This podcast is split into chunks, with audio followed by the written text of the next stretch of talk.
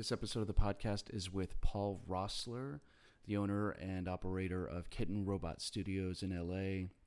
His latest record, his third in line, is The Turning of the Bright World, marking his return from uh, a couple years behind the soundboard since his album Match Girl in 2020 and an absolute triumphant return to songwriting. Uh, this one is cathartic. It comes from a uh, place of stability, as he explains, um, and of just uh, awakening in a, in many ways. An absolutely beautiful album.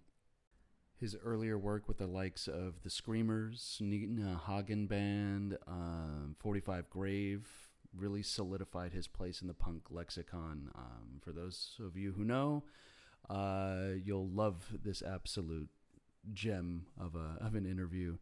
Uh, he now works with the likes of Josie Cotton, Hayley and the Crushers from episode 63, and Crojane, uh, who is previously from Egrets on Ergot. But yeah, keeping it short. Here is Seemed Like a Good Idea at the Time from Paul Roessler's latest album, The Turning of the Bright World. Enjoy.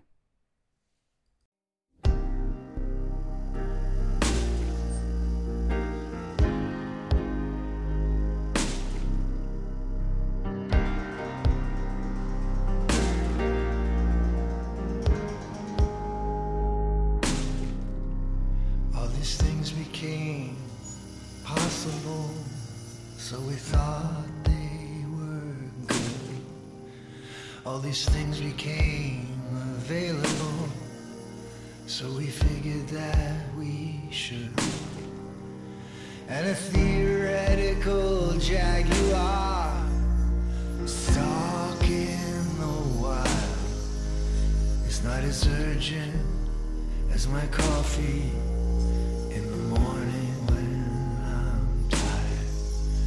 All these things felt so decadent.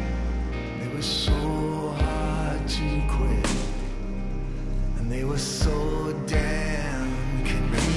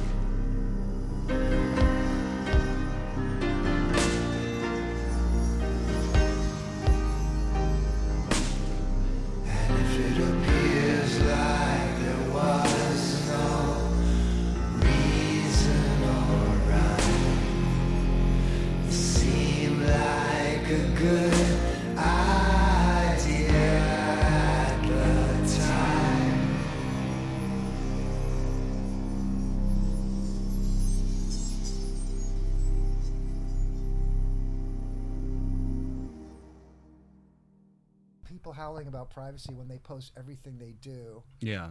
on their on their social media and on and their phone, then um, you know it's weird because we we do complain that there is no more privacy, but we're handing over our information every day. Yeah, and people scream about people using data, and like I think, um, I think that makes for a more efficiently functioning world in a lot of ways. I was thinking about Mhm. you coming over today, Mm-hmm. and I had sent my email, and I'd sent my phone number, I mean my address, Yeah. and I knew that you would not only you would find it, you would be on time to the minute Yeah. right? Because the phone, and I started thinking, multiply that times millions of people. Mm-hmm. Think how much uh, time and efficiency is created by that one app. Yeah. You know, about I will not only will I get there, I will be there to the minute on time. Mm-hmm. And it warns me of it warned me of two accidents on the way here. All that. Yeah, and it told me and it adjusted the time. it And so perfect. people people that when I have a session booked at one and when Uh-huh. people show up a half an hour late, I know there is absolutely no excuse for that. You know. Yeah, that's gone. That's gone. Oh, now. people do it. That they don't. They can say, you know, whatever they want, but you know, your phone tells you when you're going to be there. Yeah. So, uh, and you know, same with analyzing data. I just was reading an article about um, the uh, evolutionary tree, Mm-hmm.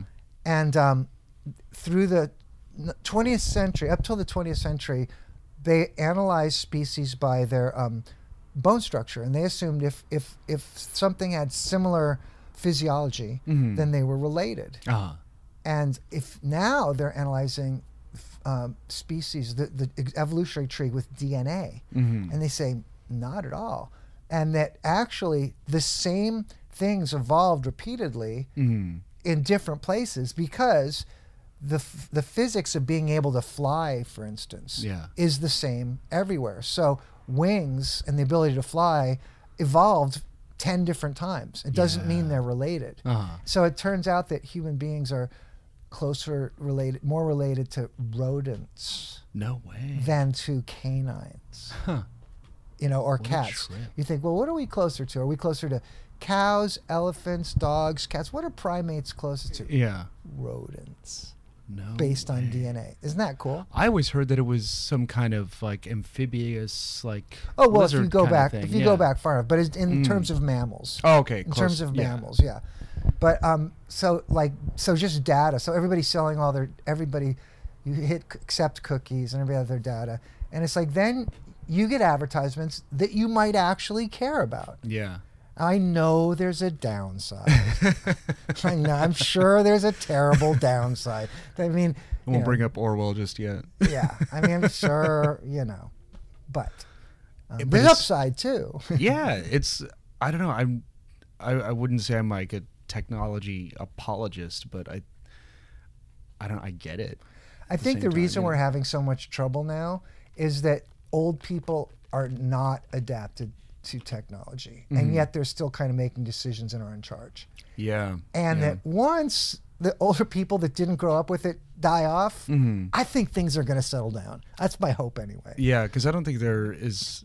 The Luddites are as influential as they might think they are. You know? Well, they are though, and I don't mean luddites. I don't mean people that that are against technology. I mean people that just were not born with a phone in their hand. yeah, yeah. They just didn't grow up with with the internet, and so they're adapting to it. It's like when we first went from tape recording to digital recording. Mhm. You know, I was a musician before, and when I switched over to being an engineer and producer, that was right at the time digital recording came. Mhm. And right away, I saw like, oh, there's so many. There, you know, you may lose some stuff as far as sound quality. You may lose some things as far as being able to over edit, or there, there's stuff that you might lose. Oh, but there's stuff you gain, like like when we were talking. I think before you switched to machine, I can record every single take. yeah. I don't have to settle on one take. I just record them all. Yeah. And then I sit there afterwards, after they go home, and listen to all the takes. And I just right away s- saw the vision of what having digital, massive amounts of digital data, the possibilities, you know? yeah. But um, I think, you know, old, old, I mean, I, I just believe that, you know, my grandkids, they are, will be thoroughly adapted. hmm Whereas people my age are still sort of half adapted. Yeah. Half adapted. and half adapted is chaos. Yeah. Because you don't have your old way. Yeah. You're trying to embrace the new way. Mhm. You know, it's I, it's overwhelming, it's frustrating. You know, these old people they you know, me, even me. Mm. I mean, the simplest thing like for my wife who's younger, like is like a real struggle, hmm you know. So Like QR codes or things like that. for for great example. Uh-huh. Yeah, like have you downloaded your uh, vaccination? Like, Yeah. uh, and like, not exactly. or I probably did, but now I don't know where it is. You know. Yeah. But yeah, like you know, someone, Especially if it takes a, another app to access it or something. It's like, okay, what did I actually do now? Yeah, and that and it's interesting that for an old person that's not so um, completely assimilated, hasn't completely assimilated that uh, modality, Mhm. um, it's actually anxiety provoking. It's Yeah. actually depression. You feel very, everything is hard. Mm. What's actually meant to make everything super easy. Yeah. You know, like my six year old grandchild can just bust it out. you know? Yeah. I, went over to my, my kid's house and my, my six, my five year old grandson held up a f- fixed Rubik's Cube, a finished Rubik's No. Cube. I'm like, I'm like, what the fuck? like people I know would spend like months trying to do that shit, Yeah. right? Well, he just downloaded a fucking app. Yeah. Now, you still have to program in the state that the Rubik's cube is in, Yeah. and then you have to you have to correctly put it in there, and then you have to correctly follow the 30 steps. Mhm. So you still have to do a, a little a little process to Yeah. do it. And a five year old did it. Download it. It's like he's in. He has a Rubik's cube. He's like, how does this work? Yeah. Fucking went on the internet and Yeah. found the app. I challenge any adult to figure that out as quickly. Yeah. Right. And that's why I have a little hope. yeah. I It's, mean, it's a because otherwise, shit's can be bleak. Yeah. You know, if you if you follow, you know, the news. Yeah. I, I think you, you have a really good point with like you got to be all in or all out, right? It's Yeah, the transition is painful. yeah. and I see a lot. I look out. I'm looking out my window and waving my hand for the people. Looking out my window and waving my hand. I think there's a lot of chaotic transition going on. Mhm. Not necessarily like everybody says it's the end of the world. Oh, you know, um, ecologically possibly, uh, and you know the social pressures, population pressures um, could look like this as far as supply side issues and, and Mhm. stuff. It could look like this, but it could also be what I'm talking about. You know, if I want to be optimistic, that you know people talk about um, global warming, and you know there's actually several ways to reverse global warming without even the people don't realize this without changing um, uh, our behaviors, which I think is abhorrent. But it, for example, you can kind of terraform. You can put things into the atmosphere that alleviate it. Yeah. So there are, and you know, nobody will do it till it's an absolute catastrophe. But it is. There are possible, you know, things. So Wasn't Bill Gates working on something like that? Putting There's a- aluminum, some kind of solution into the atmosphere? Well, I don't know that he's doing it, but Yeah. that's you know, yeah. Bill, there's a really interesting documentary on Bill Gates, uh, and I'm you know, I don't really want to just, I don't want to just you know blindly defend billionaires, but from what I understand of Bill Gates, he's pledged almost all of his money to philanthropy. He's gone to other billionaires and gotten them to also. Mhm. Um, he's helping them. Out. I have friends that were working in Africa, and they said the, the Gates Foundation is the gold standard of philanthropy in Africa. And you know, he doesn't get any, any reward for that really. It's like he's trying to wipe out malaria. He's giving out mosquito netting. He's netting. He's trying to um, alleviate uh, w- waste, Mm. uh, um, like sewage. Uh, nobody cares about Bill Gates invented a better toilet. You know, he's trying to get clean water to people. I mean, you know, he's really doing a lot of stuff, and he catches a lot of shit. You know.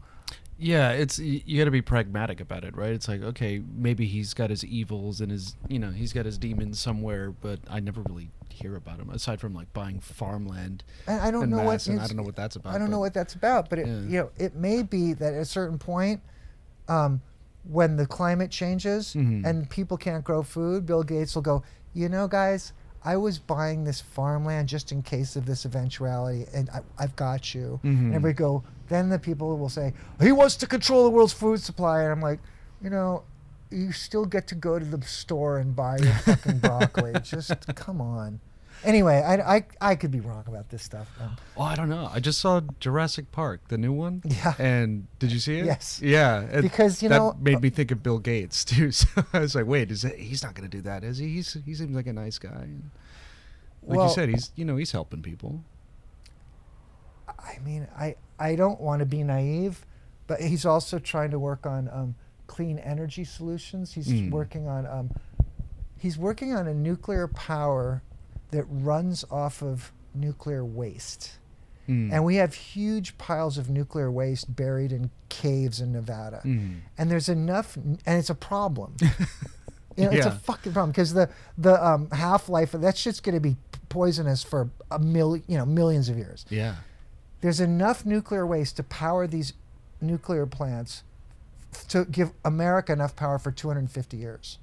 Wow. So think about you know, and this is the kind of stuff. Now, is, he going to solve all these issues?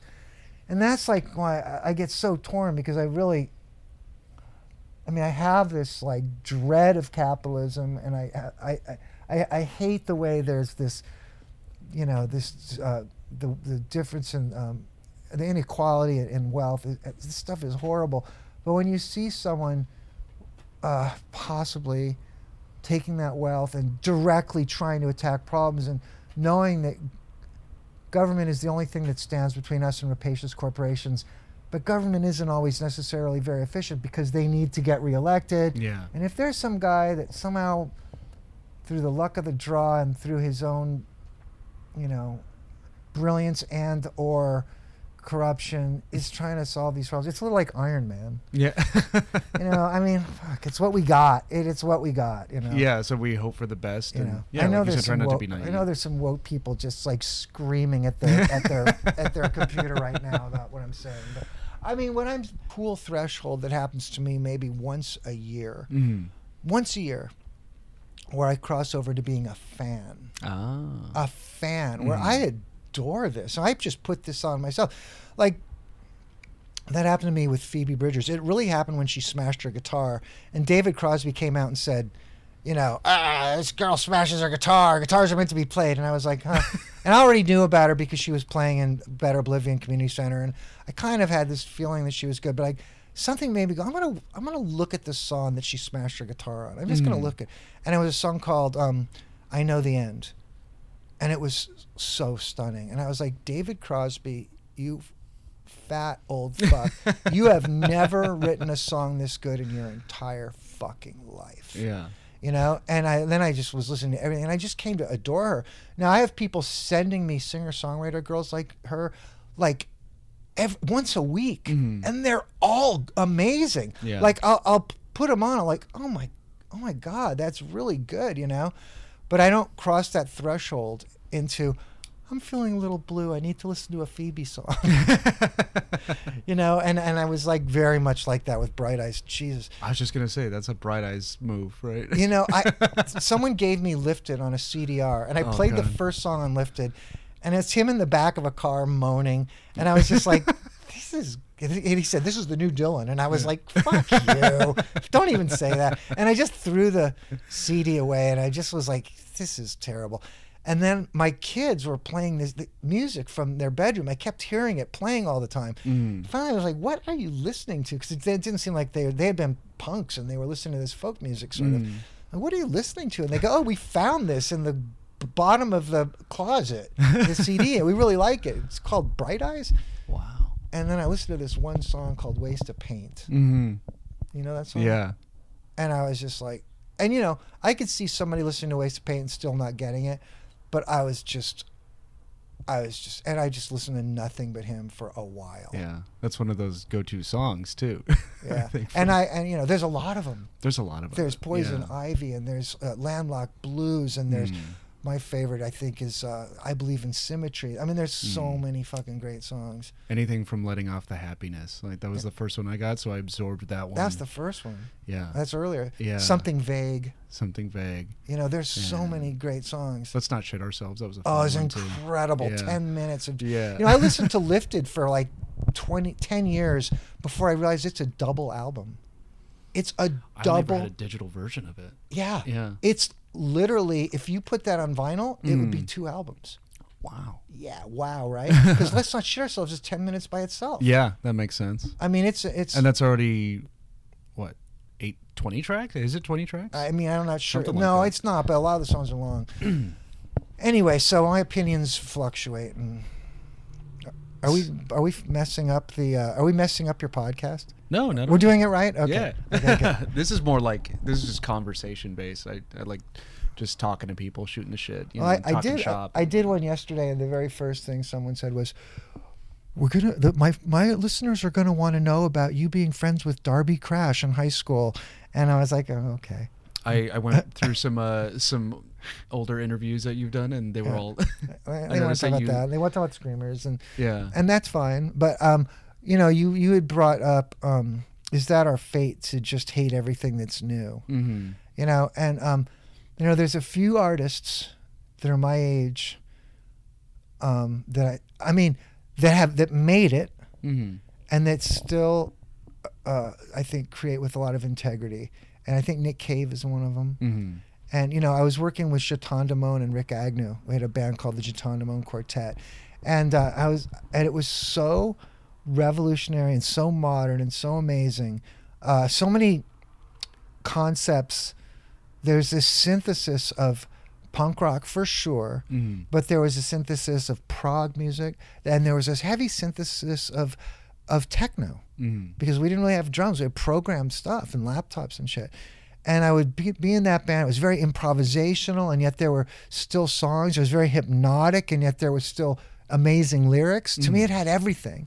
And um, and I thought, wow, I'm, I'm in a, I'm, and I feel like I'm in a band that, um, you know, even though like we've been doing this a really long time, we're not just, you know, sitting on our laurels. I mean, Rikk Agnew is playing in a band called, um, uh, it's uh, it's not called the, it's the Radolescents. Mm-hmm. The And I- the Radolescents, and I think it's great because the adolescents don't really play their old stuff that much. Mhm. So the Radolescents and Flag, you know, they're bands. I think it's great. They're really giving crowds like, look, the, we're all ex-members of, of the Atlas, we're ex-members of Flag, but we're gonna just play the old shit so you guys can get off and slam into each other and go crazy. and it's fun, man. It's fun. Yeah. But um, you know, when Nick Cave did Ghosteen, and it's it's so, you know, just and also his Red Shoes Diaries, what he's doing as far as just answering his his fans' questions, that dialogue, I think is Mhm. so because that was ever since rock started. It's always been a question like this is a young person's thing. What happens when you get old? And it's really easy to make a fool of yourself. Really yeah, it easy happens a lot. it's it's real well the problem is if you made a bunch of money you're kind of stuck you have to kind of if you want to keep doing it you kind of have to still be the same thing Mhm. and if you completely evolve people feel betrayed Yeah, and that's not fair to the it's artist fucked at all. up It's yeah but is it fair to the fans uh, we did a tour another artist that i thought, thought is astonishing artist is don bolles Mm. who was in the germs started 45 grave Mm. started Celebrity Skin, and then started an incredible band called Fancy Space People that I played with them for a while. Mhm. Now, the problem with Fancy Space People is the album is taking 15 years to finish, and it's really a shame. And I don't know if it'll ever get done. But I can tell you, if he would have just fucking finished that record and put it out, it's it's number four amazing band that Don Bolles was like a form a formative member of, you Uh-huh. know. So um, so he was still doing um, but but the peop but is it a betrayal to the fans who want to see you know they're shelling out uh, exorbitant money to, Yeah. to have the experience of seeing devo Mhm. or blondie you know and if you go out and do something completely different i did a tour so i was in fancy space people this is what i was going to say i was in fancy space people we did a tour Mhm. with um, billy corgan's band uh, smashing pumpkins Mhm. and smashing pumpkins was doing whatever the fuck they wanted Yeah. they did two songs at the end of the set that were their big hits. Mostly, they were doing these really long, beautiful jam uh, songs with a lot of guitar playing and beautiful lights. And it was, I mean, I don't, don't really know much about Smashing Pumpkins, but it was kind of a gorgeous set. Mhm. Fans hated it. they hated it. they felt completely ripped off. He was playing beautiful theaters. Uh-huh. So yeah, it's a dilemma. a lot of bands don't make that and i don't want to call it a mistake but let's call it a you know for the sake of argument it's um so many bands that i see that have been you know playing years and years they will play the old stuff because they know that's what the people want. And they don't they'll play some of the newer stuff especially if they put out an and it's really sucks because if they just put out an album and they're touring on the new album and it's been 10 years since the last one they're still going to play all the 10 year old stuff or the 30 year old stuff i'm like well i still want to hear the new stuff but they're not going to play it. Well, you may be the exception. Uh, Because I hear people make kinda. jokes. I, I, it's that's actually a meme that the old bands really want you to hear their new album and it sucks. And I'll tell you, sometimes it does suck. And there's, and I have a theory about that too. Mhm. That um, you know, you kind of have to be hungry. It's very hard to be creative and not be on the living in a kind of an edgy situation. Mhm. You know, like that was the big challenge on my new record. I had moved into this place. I got in a for the first time in my life. I got in a really stable, happy relationship. Mhm. Um, I was producing music. I was no longer painting houses or wondering where the next paycheck. There's a lot of stability that had come into my life for the first time. First time. I, the, the other time I was really happy in my life in the early 80s, I had my babies. I had two sons. Mhm. I had babies. And listening to the music back then, it's like, I mean, I hadn't really kind of discovered my voice yet, Mhm. but there's some really precious, sentimental, gloopy stuff that I'm like, ooh, you know, from some of this. There's a Twisted Roots album. I'm just like, I mean, it's creative, it's interesting, but it doesn't have this essential thing to me that makes great art. This urgency, like this music is important. Now, a lot of music that's very popular and successful doesn't have it either. So, you know, yeah you know, like like Steely Dan, I, I don't get it. I mean, it's amazing, polished, great, creative, wonderful. I don't feel anything from that. You know, right right but some Steely Dan people- fans freaking out right now. you should listen to this. I- Shout okay. out to John Owens, the biggest Steely Dan, Dan fan I know, and he'll defend them to the death. Too. Well, I, I hey, I may have missed it, you know, but I'm just I talking about. I'm talking about this punk edged, you know, the Hmm. personified by John Lydon and so many of those people that just, just uh, it. The music feels very life or death. It Mhm. feels like, and so for this record, I mean, and it, it took a while to find a series of subjects because I can write music anytime I walk in there. Mhm. Anytime I walk in there, sit in there for two hours, there's some fucking cool music yeah for that to turn into a song is another thing yeah you know and and the lyrics and for it to feel like a finished thing and um it took a while to figure out to to go in there and go oh i real this is important because otherwise why fucking bother i've done a bunch of stuff there's a lot of other I remember in the 90s for, prepare to piss people off again there was a period in the 90s when i felt like god i don't really like a lot of that's going on there's not a lot of artists i like Mhm. and I felt like I had to write the music that needed to be written Right. because it wasn't being done. Yeah. You know, you got to fill in the gaps. all the, people from who listen that grew up in the '90s are like, "Fuck you!" But, But what were the who big are they going to name? You know, they're going to name the Korn? I mean, Korn, Stone Temple Pilot. I mean, who? I mean, they'll name good ones too, but they're always going to name those bands that everyone can roll their eyes at. You know. Yeah, I mean, I don't know what they would be really. What Mm. would be the, um, you know, Nine Inch Nails actually hit in the '80s, and I thought quickly, but they made an album with this band called Prick, which was a, a which was a huge influence for me. An album called Prick by Mm. a band called Prick called The Puppet, where he was writing sort of old school glam songs and ballads, but with modern Nine Inch Nails type production Mm-hmm. and that was really opened my mind up because I was starting to produce. I was in the studio, had my little home studio. And I started, you know, making stuff, and that was very inspiring to me. Like, oh, I see a direction. Mm-hmm. You know, like still songwriting because I feel like a lot of the bands we were talking about, it's kind of this amalgam of like, like sort of rap music and metal, Mhm. which was, it, I mean, it's a great idea, but I guess uh, um, one of the bands would be. Um, uh, what are they called? The, the one uh, with Zach is the singer. Rage Against the Machine. Mm. I mean, that's a '90s thing. Yeah. Yeah. 90s. Yeah. Early 90s, right? Early Yeah. And then, I mean, they're still going in some capacity. Yeah. Yeah. But they're one of those that have, you know, untold influence on people. Yeah. You know? But that's kind of a hard thing for me in my garage, uh, writing to to use as an influence. You know. And, Mhm. and the other thing is, if somebody's doing it great, I don't need to do that. Right. You know.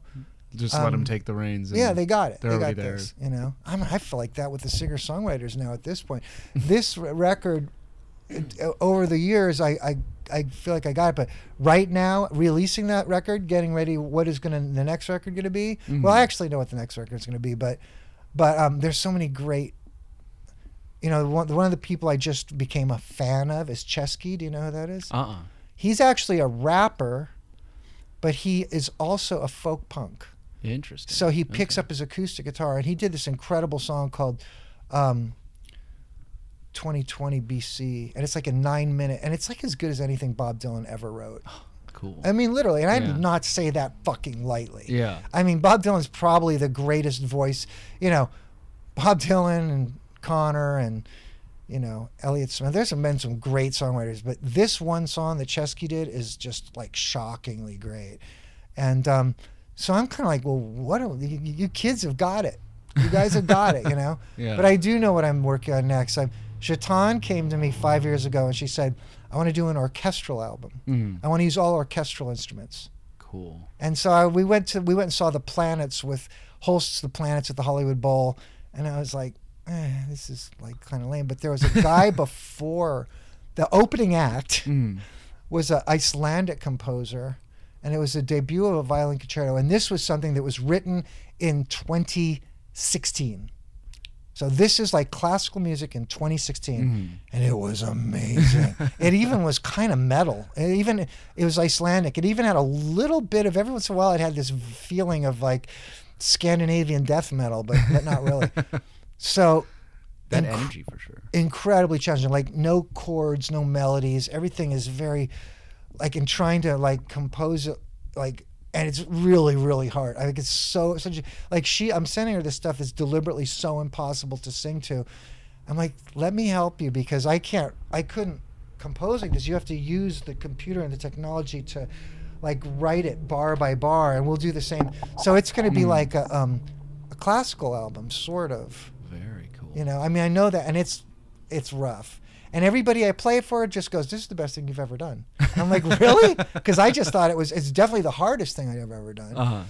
So I do actually have a next thing because if I had to write another record like this, I mean, I I, I have a guy that comes in. He he says we got to get Paul out of these piano ballads. So he books studio time, hires a drummer, hires a bass player, plays guitar, and says, "Okay, write a song." We write some amazing thing. Yeah. And then he goes, now write the words. And I'm just like, I just got one. I worked on it for a month and I wrote five shitty songs. The music's great. Uh-huh. Wrote five terrible songs. Finally, Roe v. Wade was overturned and I was, I had a bad day. I had a fucking bad day. And you know, I had a bad day because I was like, I spent a lot of time trying to find inner peace because I don't want to walk around furious and depressed Yeah. because I'm, I'm, I don't feel like I can help people that way Yeah.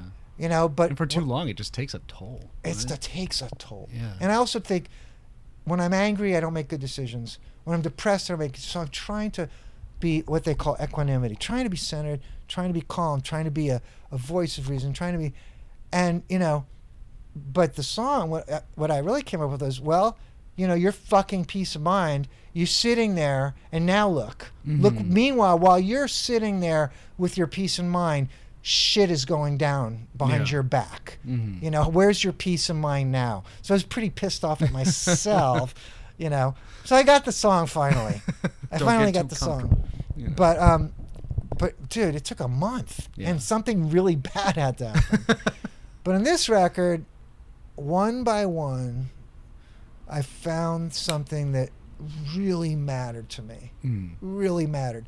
But the records before, a lot of them were, were the songs would come out when I was relationship problems, Mhm. like bad relationships, like my like. So I feel like you know Conor Oberst did a lot of that. I feel like Elliott Smith maybe did a lot of that. Like Mhm. you know you you have this fight or this difficulty with a girl, and then you you sort of work it out in your head and it turns into a song somehow. Mm. I did a lot of that. Uh, And it's not always obvious. Sometimes it sounds like something completely different, but it's not always obvious. But there seemed like that emotion, the the, the emotion, that the emotional state, this raw emotional state I was always in in my relationships, would go in and some words would pour out. You know. Mm. And for this record, a bunch of a bunch of things came out where it mattered. It seemed like it was important to say it. You know. Mhm. On that did you, when you write these things out and you record these songs, you're working out these issues in in your head. Does it ever lead to real world uh, resolution between in your relationships? Oh, in the relationships? Well, Yeah. sh- well, sure, because so there's this thing. There's a thing that we do when we're when we're songwriting. A lot of times we'll have some music and we'll go out and we'll just start going blah blah blah blah blah blah blah because we don't have the words yet. Uh huh. And then you you write the melody that way sometimes because it's you find the where it's nice in your voice, and you find and then some vowels and consonants start appearing that seem to be like go on with the music, and then like there's a word there like there's one song, is it on this record? No, it's on another. It's it's a later song they did, and um, I kept saying the word cat. And I Mm-hmm. was like, I don't want the word cat in this song. I just don't. But I kept saying cat Uh huh. you know but it wound up being like great like wound up being there's a cat on the side of the road Mm. you know that was run over you know and it wound up being a pretty fucking great line he's uh i can't remember the exact thing but like uh but so you know the words sort of swim up Mm-hmm. what happens is that over this process sometimes the music the mood of the music forces you it generates lyrics that have this internal wisdom Mm.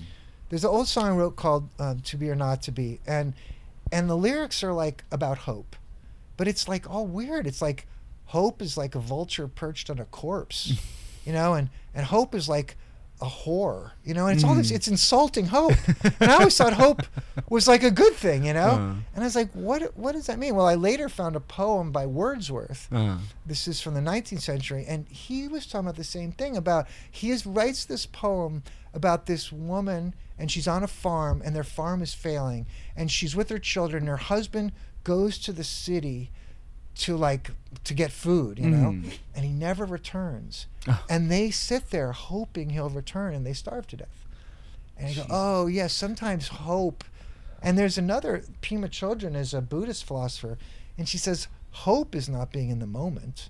Hope is you living in the future. What about Mm. now? You know, the whole Buddhist philosophy is now, return to now. Not that I'm, I, I don't have a slight twist on the Buddhist philosophy. I believe all moments are equally important. all of them. I want to be in all of them at once. Right. But um, Buddhist, it's now. Um, so I never would have. So I the idea that hope wasn't always a positive never would have crossed my mind. So a lot of times, the first song, Elephant Man, I wrote that music and I was, I really loved that music. It was Mhm. really beautiful, and it's an improvisation. Like it's not verse chorus verse chorus. It keeps changing. It never does the same thing twice Mm-hmm. hard to write words to. So I'm like I'm like lying in the couch playing it over and over again. And like phrases are coming. I didn't do the I didn't do that thing. but I, I phrases are coming to me and I'm writing them down and I'm like this sucks. I'm like this is some music I'm really proud of and you're just going to write the seas rose, the stars froze, blah blah blah. You know, what are you can't why can't you write a good song? this is your failure. And then like finally like I did it and I I finally this meaning swam up. You, you, you know about this AI that's claiming to be conscious and Yeah. sentient? Yeah. So there's no that. way to know, right? And, Uh-huh. and I'm not saying that that AI is sentient, but so so the words there's a sentience to those lyrics. Mhm. They came they were generated somewhat randomly.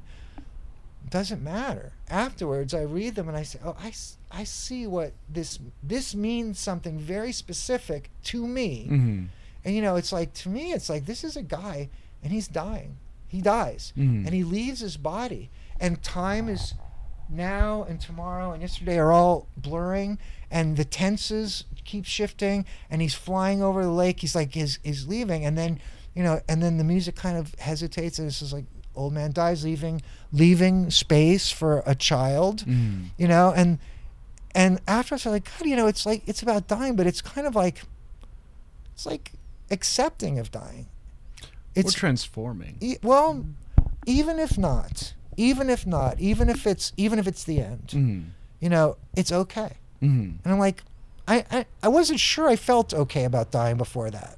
I felt like kind of like, well, I mean, I know I'm going to, but I'm not sure I really want to. Yeah. You know, sometimes I want to because shit sucks.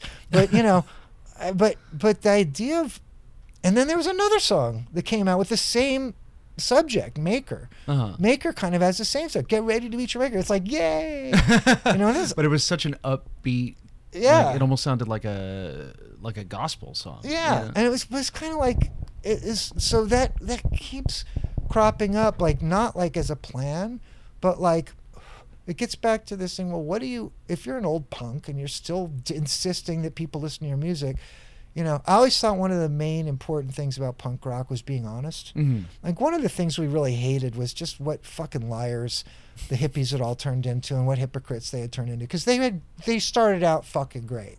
They Mhm. started out fucking great and they all got on fucking coke and and you know wanted to ride their live on their sailboats or do whatever and it just felt like you know and and and there just seemed dishonest. So Yeah, the message was lost. the message was lost. So to you know to, to each song, it's like really important. Like you know, you may not identify with this, but at least like there's a song on there called "Possibility of Psychic Phenomenon." Yeah. All I wanted to do is like I just want to say, what if I just wrote a song? This is exactly what's happening right now in Mhm. this moment. I'm sitting here, and this is what it's like. This is what it's like to be me Mhm. alive right now in this moment Mm. you know n- nothing else totally blindingly honestly you know with no it's going to be embarrassing it might be really embarrassing but fuck it But it's like uh, what, what's the expression? Moles and all. yeah You know, and it's like a an emotional selfie that you're taking, Yeah. right? Or an auditory selfie where you're putting everything on yeah display. as it's the it's the absolute absolute opposite of kiss the absolute diametrically opposed right Yeah, no not a lick mask no you. makeup Yeah. no party no fans just nothing just like No your, you and your microwave Yeah. you know, and your your fucking Trader Joe's food. Uh, do you ever think that? do you ever wonder, am I an AI? Am I just the looking at the reading those articles?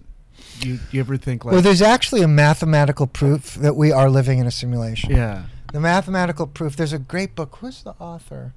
Uh, uh, David Deutsch is the author, and he wrote a book called um, "The Fabric of Reality." Mhm. It's a really really cool book, um, and some physicists uh, disagree with him, but it talks a lot about the multiverse. And I know another physicist named Sabine Hofstadter who says the multiverse is bullshit. Mm. But um, I don't know enough physics to know. But the fabric reality is really cool. And he goes, look, we have successfully made a um, a virtual reality. Mhm. We've already we've we are able to make one yeah, since the universe is infinite, and there's one universe, right?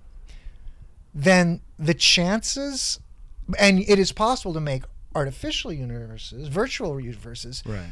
you can make billions of virtual universes and there's only one what are the chances what are the odds Mhm. that you are in the one real universe when there are billions we have proven you can make them Yeah. there are billions that's a that's a mathematical proof that's fucking hard to so when people say wrap my mind when musk says we're living in a virtual reality people go yeah yeah whatever Mhm. actually the mathematics and the odds of it are that we are. It's, Mhm. It'd be completely impossible long shot. Now, do I completely assume and believe it? Well, the Planck constant is one of the things that makes make I don't. You know what that is? It's like the smallest possible measurement. Yeah, it's like That sounds like digital to me. Yeah, You know, it's at a certain point you can't get any smaller, and it's still a number. yeah, That sounds like a pixel. yeah. right. It's fucked up. Didn't they say they found error correcting code or something? Something that humans had written but it, they found a resemblance in string theory. Well, And I'm not a physicist. no, I all, if we, but we I, I at a certain point I like throw up my hands with this stuff. But Yeah. I have read enough physics to know things are not as they appear. Mm. And what a person who's not a physicist, and actually what a physicist is also, there's actually a name for that. The name for this, what we're doing right here, is called a mystic. Mm. And it's don't people don't actually know what that means. But what a mystic actually means is there are unseen realities Mm. obviously right because you know this is not you're i'm pointing at my hand for the people out there and like, this is obviously not solid matter. You can Yeah. things are shooting right through it. There's all this space right? Yeah. so clearly there's other realities. So um you know consciousness is a really weird thing to define. You know a bunch of this stuff is in the songs too. Yeah. you know um there's a song called no time. When i was um 16 back in my acid taking days i had a really really brilliant math teacher and the math teacher said read this book if you read this book you will understand everything it's a book by P.D. Ouspensky called Tertium Organum. It's really a fucking boring slog, let me tell you. but the idea is that if you read this book, you'll experience higher dimensionality. Interesting. In other words, you will know the idea is hopefully, and it's very physics. It's very physics based, and it's Hmm. like Kant. It's it's difficult. The idea is you consciousness. You try to like leave the timeline, and you Hmm. no longer see. You know the con- the timeline becomes an illusion of consciousness, and you no longer th- see things starting, or stopping, or beginning, or ending, or changing. Mm. Everything is so You kind of step out of it. yeah, you've exactly, which is higher dimensionality. So, you know, the my, my since I read that book on acid, I kind of kind of swallowed it hook, line, and sinker. So I don't really think of that there's afterlife.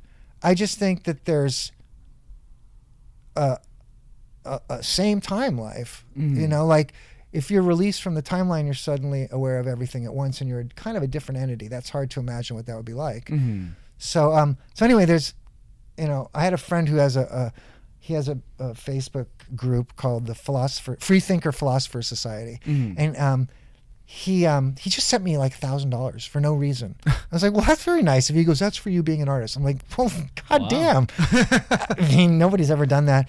And I'm like, okay, well, I'm gonna make an album then for you of philosophers, of my favorite philosophers. I didn't quite finish it. I got like four or five of them done, and I thought that would be a pretty boring record. I mean, that's just that's pretentious as fuck. I mean, I gotta have some violence in there, but it did it did provoke some. It provoked the last time my head was right. No time.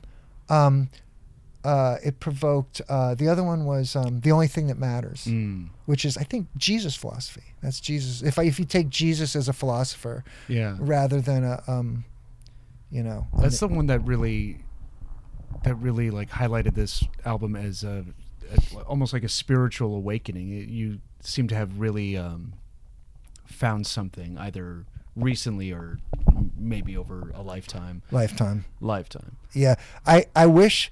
God, I love the idea of you have this white light burning bush experience, and then all of a sudden, you're enlightened. Yeah. But um, I don't trust those actually. It's it's the age old story, right? Where like everybody kind of wants that. Yeah, but it's you know, then easy. you've just locked into your new thing. Mhm. So it's like I said, it's kind of like, like their last song on the record is called um, uh, "The Late Show," Mhm. And um, I actually, I had a um, I had a friend who was drinking. She was really really bad alcoholic. Actually, might as well say it, say who it was. Her name was uh, her name is Heather Gallipo, and she's in she's in Crow Jane, which is this this. I produced her record, and she's Crow Jane. And her it's a great record that we made, just the two of us. We were trying to kind of going off of the Creatures, which was Siouxsie and Budgie's side project. It's very percussive and I should listen to it. It was really cool it- record. yeah. really cool. I mean, she's made videos for almost every song. It's crazy. But um she was really drinking. She was only like 26, 27 and she was just drinking constantly and and I was like uh I decided I've had a couple times where I've done magic spells Uh, that worked. really? Yeah, prayers that worked, Uh-huh. which I call those coincidences. like one time I was reading this book called A Course of Miracles, and of course in the Course of Miracles it says, miracles are the natural thing. You can do a miracle anytime. It's uh, it's uh, it's only your own fucked up head which stops you from doing miracles. And I was like, whatever, right? I'm roll, you guys out in podcast, and I am rolling my eyes at the stupidity of that idea. As and I go, fine, okay, God, you know, Yeah. both of my kids are heroin addicts. Why don't you just get both of my kids sober right now? Uh-huh. You know, fuck, like just right. And they both got sober in two weeks. Okay. Yeah, and they've been sober ever since. It's 13 years. They never, and they both were unapologetic junkies. Uh-huh. They were going to die, you know. So, um, so coincidence, total coincidence. But you know, uh, um, whatever. So uh, I'm a mystic. I like don't know how what that is. I think of that as uh, Jung calls it synchronicity. Mm. I don't know what that is. And it's nothing. Doesn't matter because as soon as you start trying to count on it and do it, Yeah. it's not going to work. but with um, the Late Show, I was kind of doing in the same headspace. I had I had just done this big long piano improvisation because I'm, I'm going to write a. I have this this real piano that's really fucked up and out of tune and shitty and, and I was like I'm just going to improvise and it's going to turn into this amazing song because that's happened. This time it didn't. This time it was just 20 minutes of crap. but I found like six places where it was good for like one bar. so I chopped up those Uh. six places and looped them together and made this collage. And it was pretty. I was like, oh, listen to that. It's like this, almost a song, sort of. But I was really worried about Heather. And I was like, I'm gonna like kind of do this prayer for her. This this prayer that she gets better, that she gets well. And um I've done it before as far as writing songs that were prayers. There's a song I wrote called Job's Robe, like total atheist. I basically am like, but what if what if I did a prayer, even though I'm an atheist? Mhm. What if I did a prayer? You know, and it's like, hey, what the hell did I ever do to you, God? Yeah. You know, to make you hate me yeah. that was what that's the first line of the song. Pretty cool song. But um so this one I was like how do you how do you um this is all connected to um the white light burning bush thing. Like how do you like invoke magic? How do you draw on your power if you could do such a thing? If such a thing was real. Yeah. And I thought, oh, like I'm 60 years old. I'm going to take all 60 years of it, the whole time, all the force of my entire, the duration of my life, Mm. not the force I have sitting here at this moment. I'm going to invoke the force I had when I was born to the whole time. So I, had, I chose, so I had this idea. So I started having these images of black and white televisions. Because when I was a kid, when I was like just a baby, Mm. we had black and white televisions and that's how old i am Mm. black and white tvs and and the tv would shut off at like 11 o'clock at night and you just have a test tone Yeah, that target looking Right? thing. Yeah. you know and that was like real that was a true part of my life i had to go to invoke that image and then the ideas of kennedy and marilyn monroe and and people that i barely remember my earliest memories but draw the whole force of my entire life together into a point and say heather stop falling through skylights. Because she had she had been out drinking climbing on a roof broke through a skylight and almost Whoa. fucking killed herself. And and I like that's in there like you know what if you just stopped? What if you just just didn't do it anymore Yeah. and it worked I don't know if she even heard the song but she got sober so I don't believe in any of this but I do it anyway But it seems to be working. So I mean, you seem to be onto well, something either so way. this is where confirmation bias this is the reason why it's not working i'll Mm. tell you why it's not working it's not working because if you put all the times that you tried to do something like that and it didn't work Mhm. and if you line them all together you go oh well it worked twice and it didn't work 50,000 times and then you go actually but you know i don't know how reality works I don't know. Would you have gotten there without that effort? i got a good song Yeah. you know the good so- and and um the song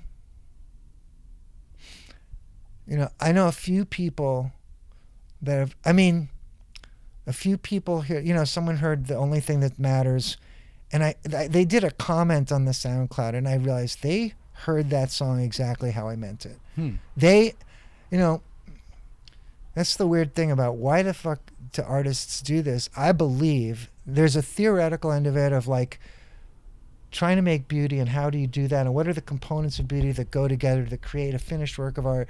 But there is a component of wanting to be seen. And there's a component of wanting to connect. Mm. and um, you know the people had this experience of being on stage in front of thousands of people and connecting and and everybody singing the words alongside i mean i don't i don't have that experience very much but when a person when a person says that they i get i got what you were trying to say there. I feel the same thing. And I, I appreciate you putting that into words. Or i was wrestling with that problem. Mm. I was wrestling with that problem too, and I, I wasn't I didn't quite get to the solution you found there. And it's not that I found it because I'm so smart.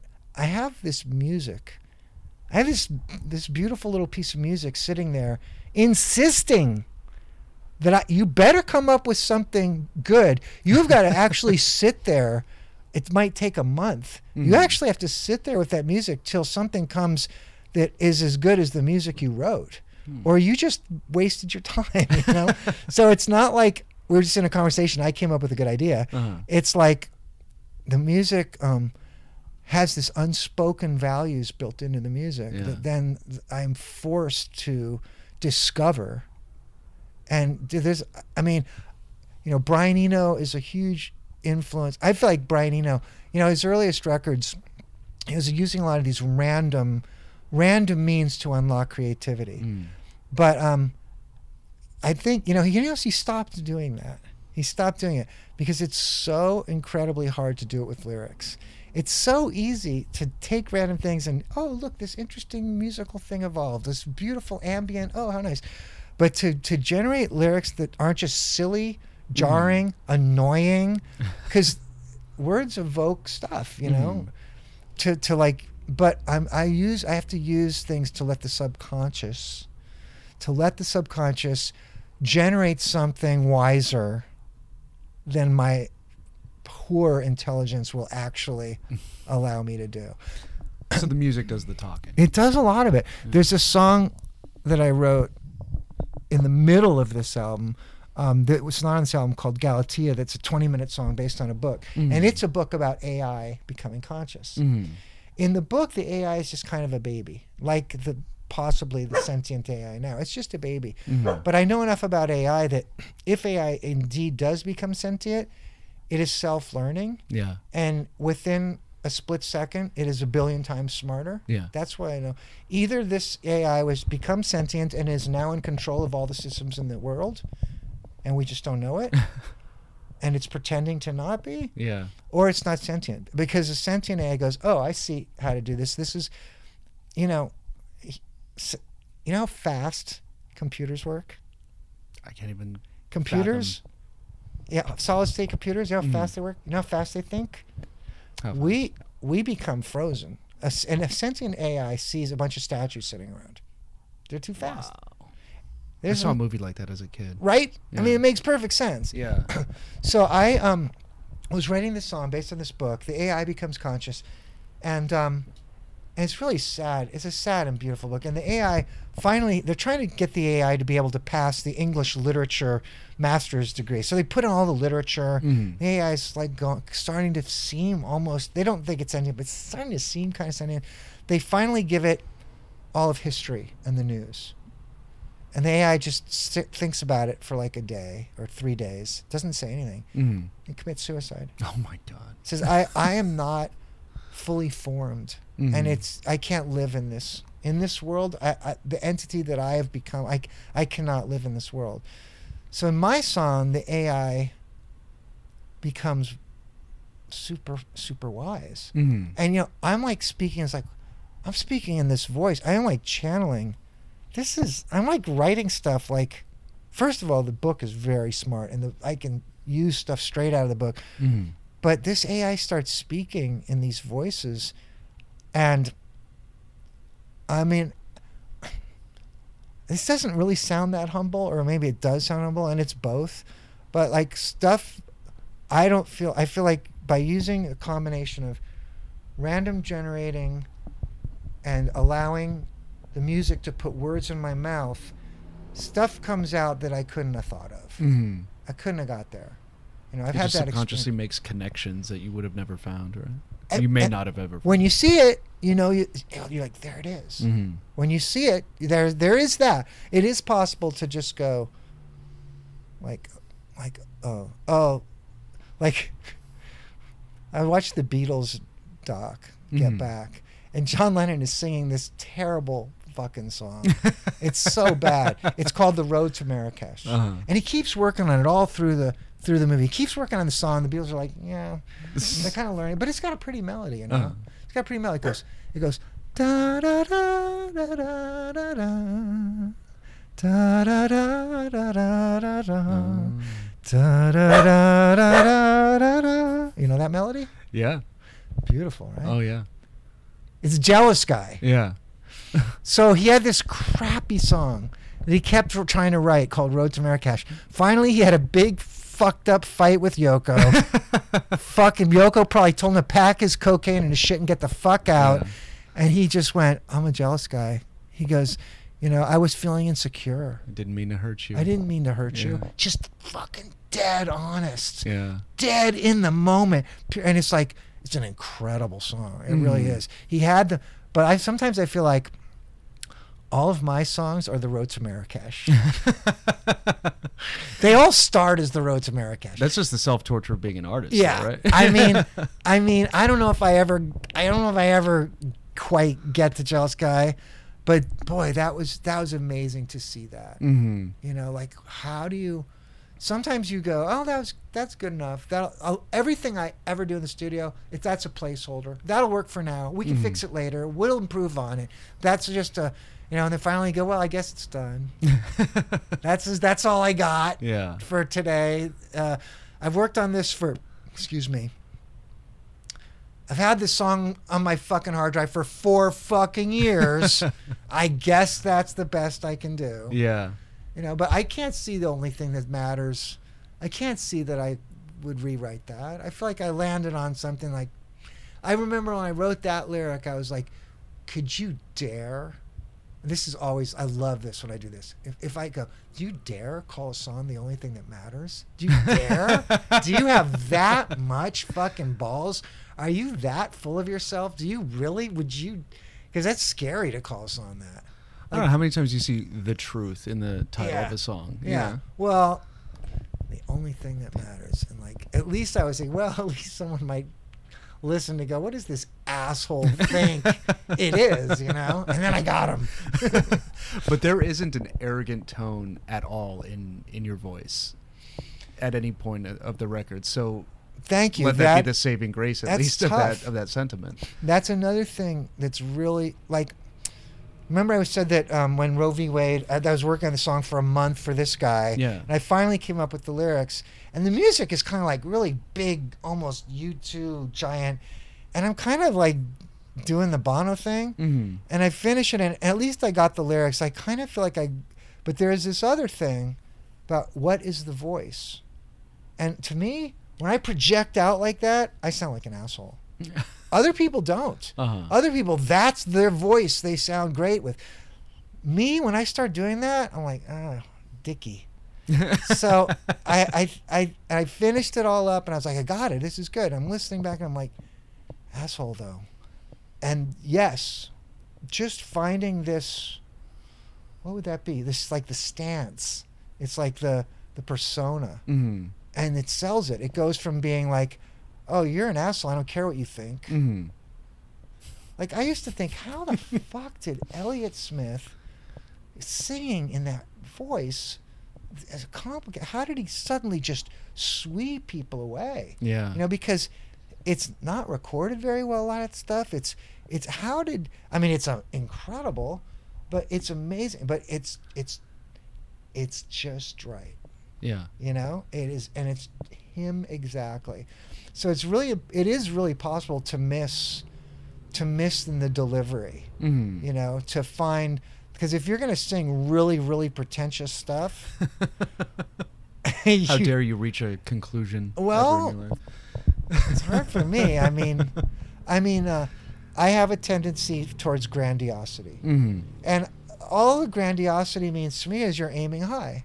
You know, Yeah. you're aiming high. You you you know. I mean, I come out of, I come out of prog music. Mm-hmm. You know, and and the beginnings of prog music really stunning. It's like, guys, you know. First of all, we can look at now rock and roll as some serious cultural appropriation. and one thing you can say about prog music, it's as white as fuck. You know, good for them. You know, it's like let's take classical music and turn it into rock. At least you're not, you know, like okay, you know, Stones and you guys have done a great job. You have ripped Led Zeppelin. You have ripped off black music to great effect. Love it. Well done. Mhm. But we're not gonna, you know, Robert Fripp is like, we're not gonna do any blues licks Mm-hmm. you know or if we do a blues lick it's in a very informed you know kind of like co- comedic way you know so in the beginning that prog thing was very um it was very punk in a Mhm. sense like we're we're we've you guys good job we're doing something new um then you watch it tip over under the weight of its ponderous pretensions as they start playing stadiums they become self-important they're Mhm. full of themselves and what was really from the heart and brilliant exploratory and like and i buy in every minute of it suddenly Jethro Tull and Yes and I'm Lake and Palmer had enough. I've had enough, and I am ready. I'm ready for the Sex Pistols. I'm ready for the Yeah. Germs. I'm ready for that. Wasn't it just the fans though that made it pretentious or grandiose? No, I mean, there's a thing that happens when your bank account starts exploding. I think. That too. I think sure. it's. I think it's t- tough. it gets to them for sure. You know, But I thought that about punk too. it's not just your bank account exploding. It's also, but I do think it's probably about your bank exploding. I want to follow up what you were just about to say. Oh, yeah. But I will say that when you are suddenly um, hiring 100 people for your tour and you are now you have an LLC or you're a corporation and you have to answer to radio promo manager, A&R guy, agent, booking agent, and um, you've already done eight albums and the ninth album is due then. Mhm. you know in, in next month you need to go into the studio and you have to book the studio.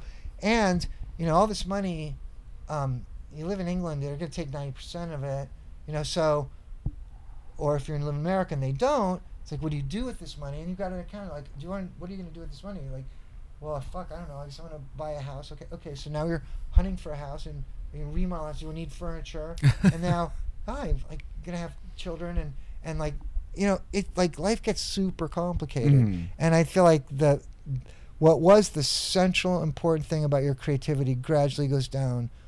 It's not even goes down there's so many other things and instead of it being this huge you know 80% of your consciousness it's 60% it's 40% it's 20% it's 10% of your conscious it's easy to mistake make mistakes at that point it's easy Yeah. to make mistakes especially when you're a really ambitious artist Mhm. if you are a really truly ambitious artist and only 10% of your consciousness is allowed for this ambition Mhm. you're going to make mistakes So is it a good thing or a bad thing when when an artist stops loading in their own gear? I wonder if that is the moment when it's like when you. i mean i had that moment i was i had been in the screamers and then i got in the nina hagen band Mhm. and nina hagen was a actually a big rock star in europe i mean Mhm. 5000 seat halls and we had a tour bus we had a bo- uh, we had another tour bus for the crew and the bodyguards wow. bodyguards Okay. and security Uh huh. and then we had a truck with the PA and the equipment. So it was next level. Wow. And I was really uncomfortable. We would do pre- um, press um, conferences Mm. where there would be 50, we would be in Paris, there'd be like 50 people with cameras flashing. Yeah. You know, Why and do I you was- sing? Was- and they're all yelling things, you know? Yeah. Um, I felt really uncomfortable with that. I was like, whoa, this is like not what punk was about. This is really, it was really uh, just uncomfortable feeling. Uncomfortable feeling. I actually quit that, quit the band. Mm. you know um it was but i'll tell you um being 27 and and having two kids which i had two kids when i was playing with nina I, you know i quit the band when i got pat smear in the band. Mm. because i was like pat is an incredible musician. I, i'd been working on his his solo record Ruthensmear and I, and i'd worked with him in twisted roots and i was like this guy nobody knows. I mean he's in the foo fighters and nirvana for a reason. Mhm. he is a joy to play with. His rhythm his his uh the parts he comes up with are just and he's so rock solid He- he- his right hand with the pocket he's just fucking great to play with. and so I got him a Nina. I was like, this guy's a gem, and he won't play. The, he'll never play the wrong thing, you know. And they fired him.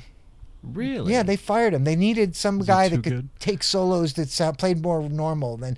And I was like, this is just not right for me. This this this rockstar thing is just really uncomfortable. Mm. And and the decision making and like we're gonna be okay. We're gonna be you and your family. You're gonna be moving to New York in two months, and then you get a phone call. Actually, sorry, you're gonna be moving to New York in a week. you know, stuff like that. Yeah. And firing Pan. I was like, I, I started just not liking it, and um, so you know, the flip side of that, like so many of us, is okay. So now you got to go get a job, Yeah. And you have to do your music when you get home from work. Yeah. You know, and so, I mean, there's there's not a right answer. I mean, there's not a right answer. People make the decisions they make. They make, and then they don't think. I think when you have ten percent of your conscience and you make ninety, a tenth as good a record as you made when you were younger, you Mhm. don't realize it. You do. the- You, you don't necessarily know that. In some ways, it's better Mhm. because it's recorded better. It's produced better. You you. It's in some ways you think it's you know. And maybe maybe it is in some way, but you know the urgency. So I never had a ton of success like that. You know, Mm. I have a handful of people that care about what I make, and I put a lot of stuff up on Bandcamp. So for those people, like I, I want to fuck. I was working on this thing called the Drug Years, which was I did eight double albums when I was on drugs in the '90s. Remember, I said there didn't seem like there was good stuff in the '90s. I got on drugs Uh-huh. because I was working a day job, Uh-huh. and I would come home from work and I was tired Yeah. and I, I hit 35 and I was like I'm too tired to go out into the studio and people gave me eight track tape recorders I had I had a studio in my garage but I was too fucking tired to go out and use it and I was like my wife was I this, relate so much to that. my wife was this terrible drug addict Mm. and I've been trying to stop her from doing drugs. Mhm. I've been flushing her drugs down the toilet. I've been throwing her ne- her needles away. I've been and then finally one day I was like why am I doing this? It's not working. Mhm. It's just a big fight every time. yeah. What if I just became a drug addict? I'm not a needles guy. Uh-huh. What if I just used speed the same way that she, you know, not like she does it because she's like always goes too far. Uh-huh. But what if I did in a super controlled manner so that I'll always eat, I'll always sleep, I'll always go to my job, I'll be, always be on time, I will come home, I will read to the kids before bed, I will coach the kids' basketball team, I will make sure the kids got their homework done, and then after everybody goes to sleep, I will work for three hours, Mhm. and then I will work till three in the morning, and I will go to sleep, and I will get up at six, and I will do it again. I did that for eight years. Wow. Music was incredible. Talk about an edge. My edge was so desperate. It was such a such desperate measures, you know, such desperate measures. But I reached a period where I could write a song about anything. Yeah. Like I had the idea, I'm gonna write a song about Christopher Columbus. Uh-huh. Most ridiculous thing. what if I wrote a song about Christopher Columbus? The most ridiculous thing I could possibly think about, and it's edgy as fuck. It's fu- when past panic stormy capes, I sailed into the nether shoals, low beneath the scrutiny of the sailors long gone down. Before it's like this intense mad poetry, you know, abandoned ship. Abandoned ship, I cried. All hope is lost. You know, it's fucking gnarly. There's this not, and when I'm singing, the voice Uh-huh. is just evil. You know, it is this the evilness of the guy. Straight that- from the journal. the guy at all costs will fuck over anybody. Mhm. Like the sailor's like, dude, we're sailing off the fucking side of the world. Look, if they were as far as you know, and he's like, sail on, you know, sail on to India. And people are like, the fuck are we doing? They You were know? like three days away from killing him, right? Yeah. Yeah. So I'm writing. It's a good thing to write a song about, isn't Yeah. it? Actually? But when I came up with the idea, I was like, "This is the most ridiculous thing." And Mm. they're sitting there, you know, in the song, getting ready to fucking chop him up, you know. Mhm. So it's about the visionary, Uh, and it's about, but it's also about, you know, one thing about the visionary, and this is this was me in a nutshell. One thing about the visionary, because I'm going to make my music even at the expense of my. I think on the one hand, I'm doing drugs mhm. so that I can be a dad Mhm. because because the worst period of my life when was before that when I was insane trying to take care of them Mhm. my wife and my kids when I became a drug addict it actually got so much better Hmm. because it was no longer a point of time. I was no longer screaming, smashing things. Like I was as bad. I was as crazy as she was, Mm-hmm. and I, I things settled way down. I'm not. This, don't try this at home, kids, because later I had to pay the price later. But the visionary who at the at all costs, like I gotta, I can't, I've got to still do my music. Yeah. I can't, like, dude, go to your job, go home, and go to fucking sleep and be a normal person. No, can't do it. I have a recording studio. I must continue. It's like Columbus, you know, must sail on. we may die, yes, but you know, and so But you pressed forward. Yeah. And you. Uh, hard to say. Was that the price of? Hey, got to the other side. Yeah. Yeah. there was there was price. I mean, in some ways things seem to get better immediately. Mm. Uh, in some ways, no. I can't say what would have happened. I just didn't. Ha- I was out of options. Mhm. I no longer knew. It was also like instead of constantly trying to th- look, the 12 steps program will say stop trying to control the addict. You can't do it. Mm-hmm. You know, this was kind of the last trying to control the addict thing. You know. Yeah. So I don't know, but things settled down. It But was you found a. You seem to find a formula that worked. so I finished. I record all that stuff at home. It's kind of like demos. Mm-hmm. then I have these real recording studios.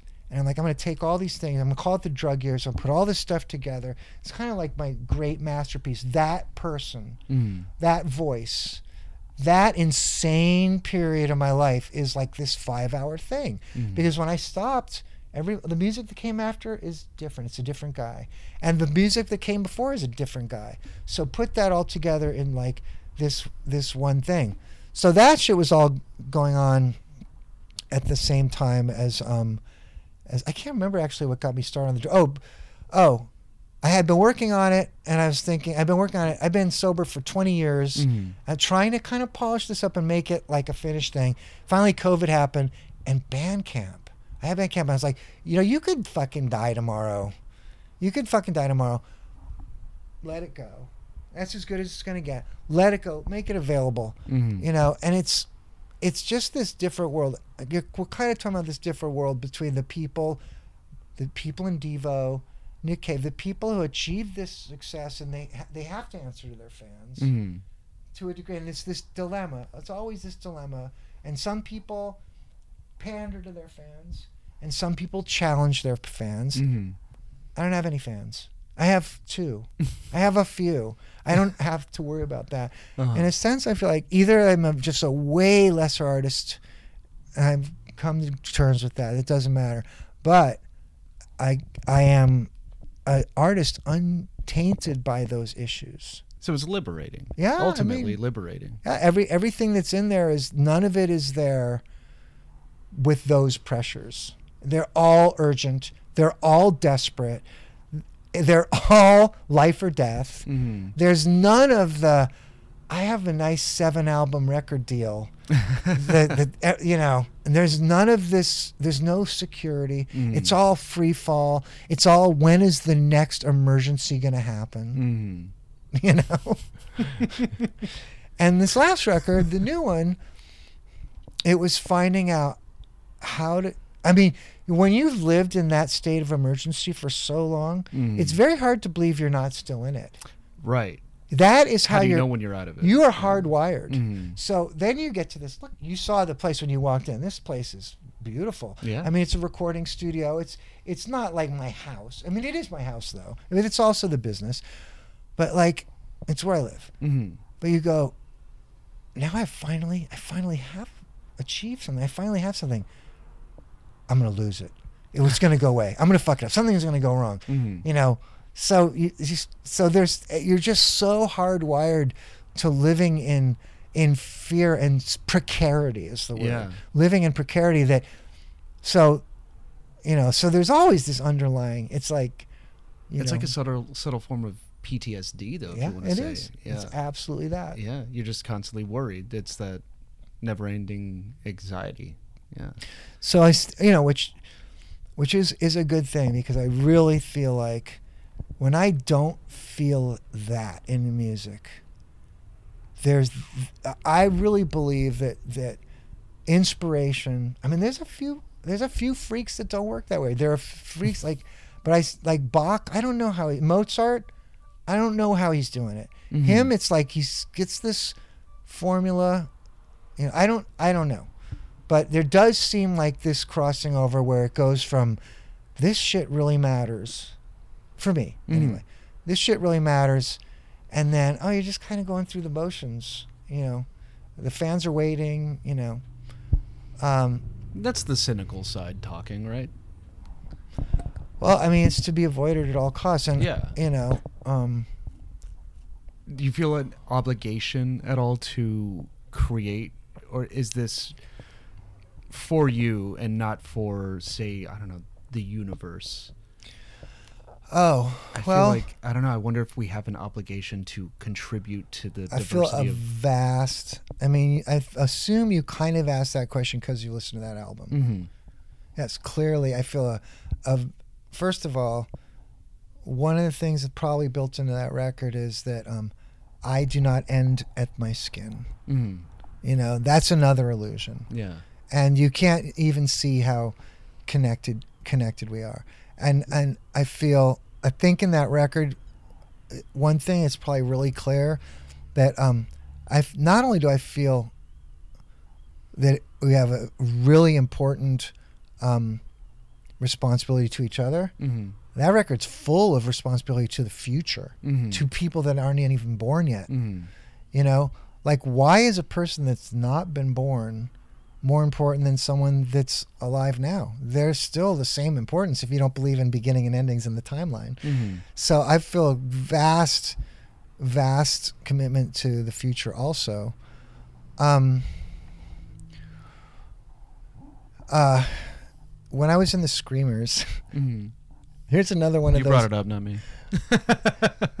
This is we, we had we used to rehearse in this place called the Wilshire Fine Arts Center, Mm. and um, in the next room, whenever we'd practice, there was a guy. He had a guitar going through an amp, and he would just go, just strum his guitar mm-hmm.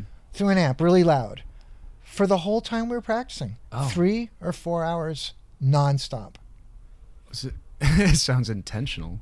Yeah. Oh, it was, it was actually at first it was like that's the most insane, and then slowly I was like, oh, it's it's actually incredibly beautiful. It's sort of a Glenn Branca thing because what happens is very slowly it goes out of tune. hmm It very slowly the overtones shift. So for the first twenty rehearsals, I just thought that is the most insane. That is, and then f- later on I started going, oh, that's actually. I love him. hmm But finally, I asked the guy, Wend- Wendell, who ran the place. I go, "What's going on with that guy?" and he said, "Oh, that's the weatherman. He controls the weather." And I was like, "Oh." So on the one hand, we all laugh, but some very tiny part of me, when you said you have a responsibility in the universe, I some part of me does think that music is doing something because it's frequencies hmm vibrating, and vibrations never stop and they go out and, and they repeat. And um, some part of me, as a mystic, thinks that um, that maybe the act of creating music does something invisible. hmm Um, but yeah, a sense of responsibility. I'm I one thing that shocks me. Sh- like I'm not easily shocked. hmm You could say a lot of things that you would think would shock me, and I'd be like, no, not shocking. I mean, I don't. But something that just makes my jaw drop Yeah. is when someone says, you know, I don't care. I'm going to be dead. You know, I don't care. Oh, indifferent to the future. Uh, I don't care. Yeah. I'll be dead. Have you ever heard someone say that? yeah. I'll be dead. Yeah. It shocks me. Yeah. Especially when they complain about future generation or the next generation. the same, the same breath. same guy, right? Yeah. The same guy. It's like, oh, your generation is going to ruin this and that, and blah- but you don't care. I thought. You know. I don't care. I'll be dead. I mean, there's a song in there. I say it perfectly clear. I, I had a person. They were. Just, I known them since they were born, Hmm. and they reached 14 and they declared themselves non-binary. Hmm. And it's actually I'm related to that person. Actually, a person my age is like, whoa, what does that mean? You know, are they going to transition? What does that mean? All these feelings. You know, is it okay? Hmm. You know, of course it's fucking okay. You know, but but I had to process it. The song is called "They," Hmm. and then I thought, God, this is this is the younger generation going. You fuckers have women have been screaming for to get rid of this gender fucking judgments for 50 years. Mhm. You you pressed women for thousands of years. Women f- you claim to give equal rights for another 50 or 60 years. You you finally give them the vote 100 years ago. but the same shit. You know what? Done with it. Mhm. You know, maybe it's not their conscious saying it. Maybe it's their body saying it. Maybe it's a visceral thing. Don't not going to deal with it. Not going to go by your gender judgments at all. Yeah. Just it's over. Well, you you see- cannot do it to me. Well, it seems to be a mass realization that everything is made up. It's all made up. That we can do whatever we want. It's all and that's made up. like there's something really terrifying about that. For But- old fucks. Yeah. You know what? And you know what? I was I'm figuring. I'm going through their thought processes, dealing with my fears, dealing with my judgments. I finally got to the point where I just said, "I can die because people like you will do it better than me." Mm. And I and I believed it. I fucking believed it.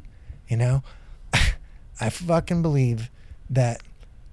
You know, we get just a little better each generation, just a little. And maybe not happening, may not be happening fast enough. Yeah. But when the 15 year old says, fuck you and your 5,000 years of history, Yeah. I am not going to fucking take it. I mean, and you know, that's not an easy thing to do. No. It's becoming easier. It was like when we became punk rockers, dude. Yeah. It wasn't easy. I had people chase me. How many things were thrown at you? Yeah. yeah, I had people chase me around Bronson Park, me and KK, chasing us around, calling us uh, one of the few words that I won't won't say. oh, I think I know what you're. Yeah. you know, and and and it was, you know, it was, It's fine Um, words. right? but it's it, and it's amazing to see it embraced, Mhm. embraced in Atlanta, and embraced in Bismarck, North Dakota. Embra- Mm. Every school there's one punk rocker. Every school now there's some non-binary people just going, you know what, fuck off. And you know what, people deal with it. At first they beat them up.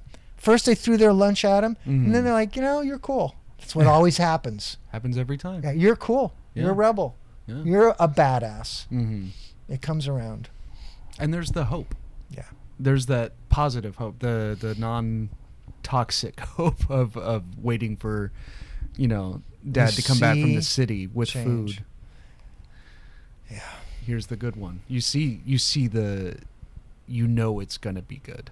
You know it's going to work out.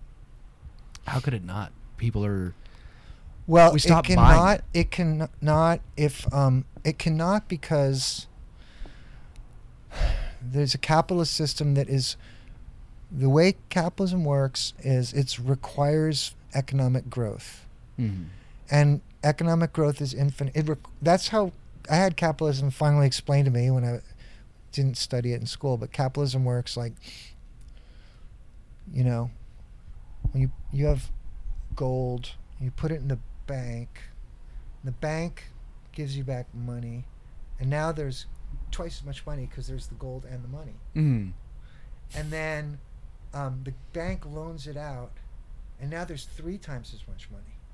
This starts out with just like one lump of gold, but Yeah. through the system by lending, there's the money grows, increases. Yeah. It's artificial, but it grows, and then you pay back with interest. So it's required. It's, it's nothing fucking evil about it. Mhm. It's nothing funny. It's just a system. It's actually wonderful.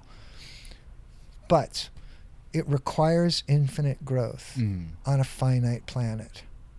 So the reason it cannot work out is, and you couple that together with training people to be consumers from the time they're born, Mhm. to want things, to throw things away, things to become obsolete, and you are just rampantly consuming and you run out of time. So that's how it could not work. That's how you could not be good. So what do you say to the people who just decide to check out? Stop buying things? Yeah. I don't buy anything. You don't buy anything? No. Mm. My wife does. Yeah. I don't. What can I say? I'm I'm not I can't I mean, this is the greatest relationship I ever. The, the, she is a person that is still a consumer. Mm-hmm. You know, she wants to go on vacations. She she wants ham bags and you know she wants to. I'm like a live in a white walls guy. you know, and I wear one pair of shoes till they're gone. mm-hmm. Um, you know, the shoe, the clothes I wear, my relatives give me for Christmas. you know, it's just like, um, but that's me. I, I, some part of me was left out. I lived outside of the country from fifth grade to seventh grade, and I Mm. think the consumerism. I missed some key socialization. Ah. You know, um, so yeah, everything. And I don't have a car. Mm-hmm. You know, I mean, the company has a car. I have a car if I need it. Yeah. You know, But you um, don't need it. Say most of the time, right? very rarely. You're pretty close to Yeah. everything you need right here. Yeah. So I, uh, I think, um, and if everyone did that, I don't eat meat. Mm. I think meat is like a really, really bad energy efficient way to get food. Mm-hmm. Um, you notice the air conditioning is on. I'm not perfect. I've got some th- th- things, you know, like I, I still use air conditioning. Like I don't, it's not great, but, um, but some stuff. I don't know. I always think of that line from what was it? In my eyes, uh, minor threat. You you you tell me that it makes no difference, but at least I'm fucking trying. Yeah, I'm trying. Yeah. I'm trying, and um, I'm not certain that energy is actually the biggest the biggest issue because there's a lot of possible energy sources other than carbon. There's a Mhm. lot of possible energy sources, I believe, um, that could. that- I mean, I think you know innovations happen, and all of a sudden, what was a giant problem is is not a problem anymore. I don't know. Maybe it's all going to be solar panels.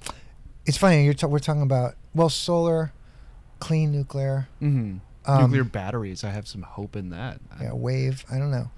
Uh, yeah. Uh, Oh, waves. Uh, Oh no. like off offshore, they have those Possibly. mechanisms. I, yeah. I don't. I don't know. I'm not. I mean, we might not be. It might. I mean, I read somewhere. Actually, Elon Musk said you could power all of America with hundred square miles in um, the south of Arizona. mm-hmm. And I was like, oh, that's what it takes. Hundred square miles for the entire country. Yeah, in a big patch of uninhabitable land. Uh, When you say something like that, or when Bill Gates says he's working on using nuclear, I feel like, well, power is not necessarily, but having every square inch of Earth devoted to human consumption, Mm. I, that doesn't strike me as ideal. That's when it gets dark, right? Uh, How do you feel about expanding into the solar system, though? Well, that's that's? Musk's thing. uh, Back up the hard drive because extinction level ha- events happen on Earth with Yeah. regularity. Mm-hmm. And so- make some copies. you have to have uh, and and i i'm convinced that all the stuff he's doing and some of it's very ugly Mm-hmm.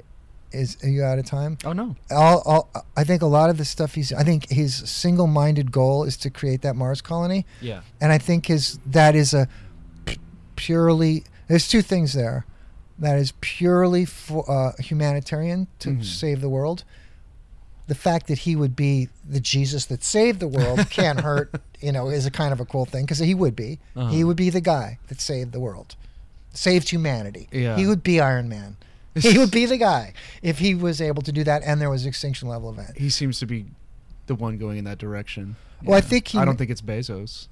no just Yeah. doesn't seem to be i, I mean i wish instead of competing they just join forces you know Just be- put all your money together. Start.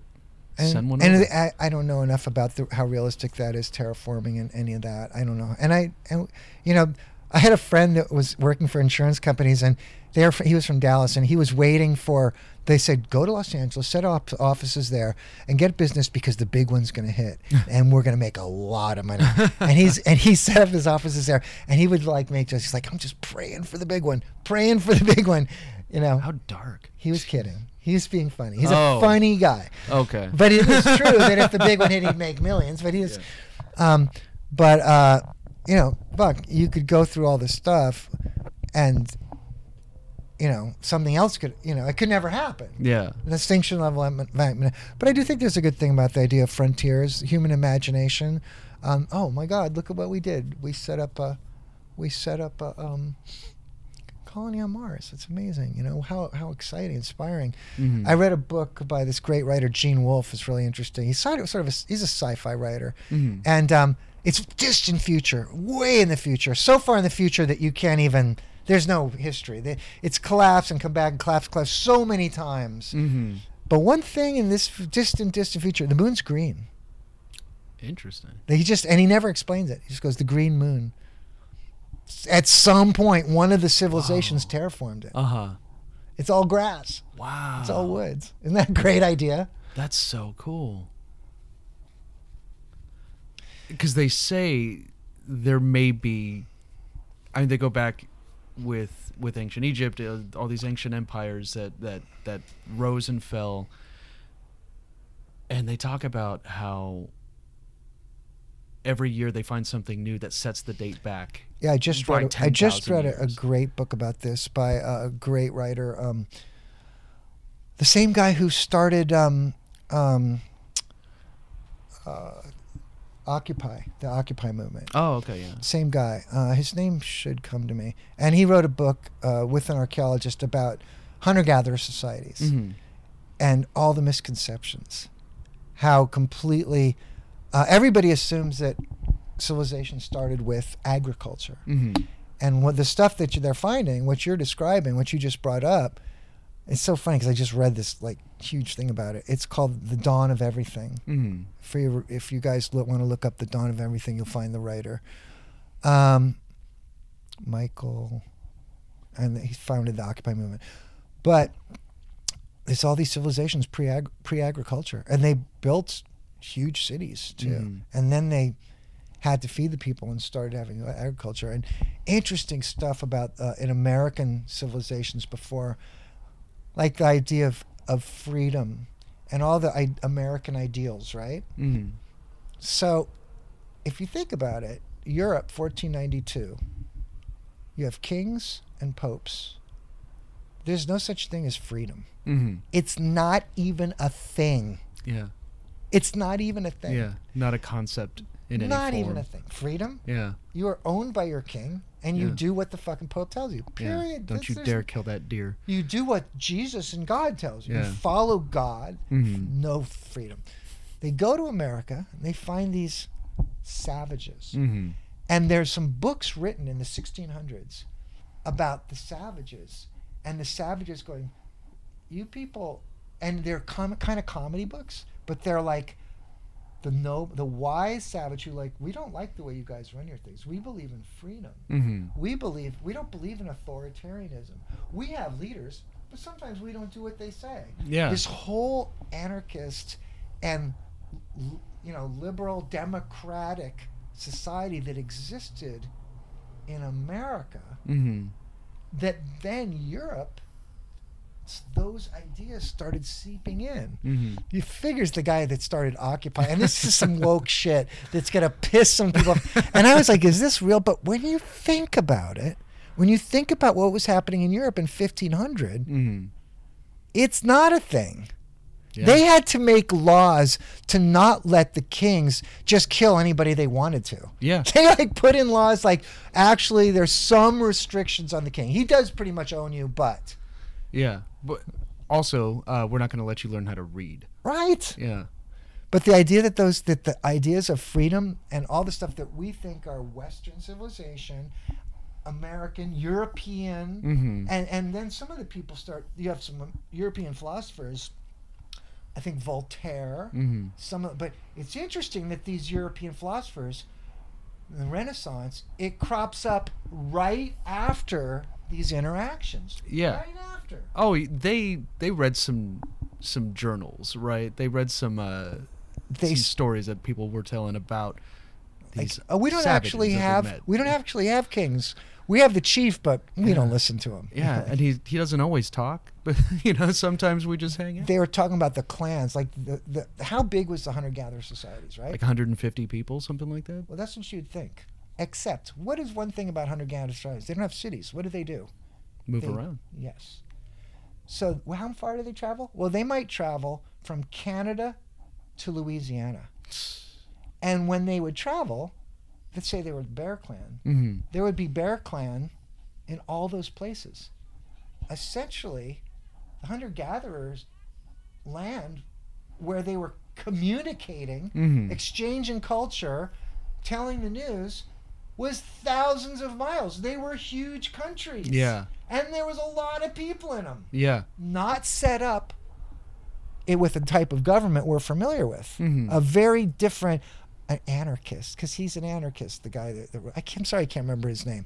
He's an anarchist. Yeah. You know, and he's like going, well, actually, there have been anarchists, very large anarchist societies. Now he has an axe to grind. He definitely has a thing that he is pushing. But Mm. it is a really enlightening book, The Dawn of Everything. It's great that you brought it up because I just was into it. The dawn of everything. I'm gonna look this up. And so we're talking about consumer. There's a song on there called um, "A Shallow Shadow Complete," and that song started out as one of the hangover from a relationship. I put out this album Six Twelve, which is a breakup album. I wrote it in one month. It was 2012. I put it. I did it, and I sort of slowly started writing the song. So. It's, Shallow Shadow is one is kind of the one song that's I was still recovering, and um, and the first word is mine Mm. mine. And it was about how they, like, you know, when you have a relationship, she's yours, right? Mhm. Try to possess them. There's this possession thing that we just, she's my girlfriend, my wife. Interesting, isn't it? Yeah. There's this possession thing that goes on that's not too healthy for me, you know. And how, and I started t- talking about. So it starts out there, but the music, the way I did the music was is really interesting. I was like, I'm gonna take sounds that are super soft. So like I have the, like this tobacco tin that I'm just barely touching with the tip of my finger, just super lightly, Yeah. with the mic really close. It sounds like it sounds like a bunch of 300 pound guys smashing on drums with their with with giant mallets. it sounds huge, right? It Uh-huh. sounds just driving and big, but it's all tiny little sounds, but uh, which is just weird and freakish. Um, it's like a dance track, and it was all just done with like you could have whispered, and the whole room would have shaken. You know, okay, the mic's so high. Yeah. But the song, like, I started with this word mine, and then eventually just the whole thing questions the word mine, and that questions winds up questioning possessing another person, but it also starts questioning everything, Mhm. possessing anything really, which is a good old anarchist possessionist theft thing. Now, do I believe possession is theft? It's one of those things I keep in my is ownership theft. It's one of those things I keep in my mind at the same time as it's awesome to own things. Yeah. I, I keep them both in my mind. I, I I'm not trying to. I'm I just I'm not trying to cause the French Revolution. I, I I have to say that revolutions are bloody, and afterwards, you it's the same shit every time. The, Yeah. ne- the guys that just got done chopping everybody's head off are this. If you're an asshole enough to chop everyone's head off, you're the, and now you're in charge. You're the same asshole. yeah. So I'm not trying to do that. So I'm always just trying to, like, it, can we just like get smarter somehow? I, I don't know. Probably not. That's a great argument for more minimalism, right? It's like just less action against people. You know, less less possession, less less negative reactions to things or I mean, actions. we have a we have a problem with the design of the AI algorithms that um, suggest to us in search engines um, what to watch. Mhm. in in and these are self-learning algorithms and they've learned this themselves and the idea is if you're on youtube to keep you on youtube Mhm. because youtube the reason youtube exists it's owned by facebook is it Google. I it's owned by google Yeah. how does google make their money you know they sell information and, and how do we keep you on and what the ais found out was the more extreme the content the more likely you are to click on and stay on longer Oh yeah, the more provocative. the more provocative Yeah. not the more true Yeah. not the more enlightening Yeah. not the more educational the more provocative Yeah. Just the things that just get your blood boiling, it's not it's it's not healthy yeah. you know and there's it's one of those things it's hard to to figure out i mean these companies are profit driven and they're going to do what they're going to do and it's kind of making people crazy. Mhm. You know, you got a sh- shooting up of mental illness. If half of your population is mentally ill Mhm. because they're watching YouTube, and I'm not saying they're saying they're watching things on YouTube that I disagree with. That is not my point at all. They're watching things that are getting them into a state Yeah. of being imbalanced. Yeah. I did on all sides. Just getting riled up in in any fashion, right? Ignoring reason Yeah. a certain point. It's it's not based on throwing it all away. rationality necessarily. I mean, Mhm. sometimes it is, but Mhm. the algorithms is not pumping you education stuff. It's getting you. Now, the good side of it, all those people that want to overthrow the government and burn the whole world down, and, and I'm talking both sides because believe me, my woke friends want to burn it all too. My woke, my woke friends are all buying guns too. They are to Everyone protect does, yeah. themselves from the crazy right people. So, Yeah. so, um,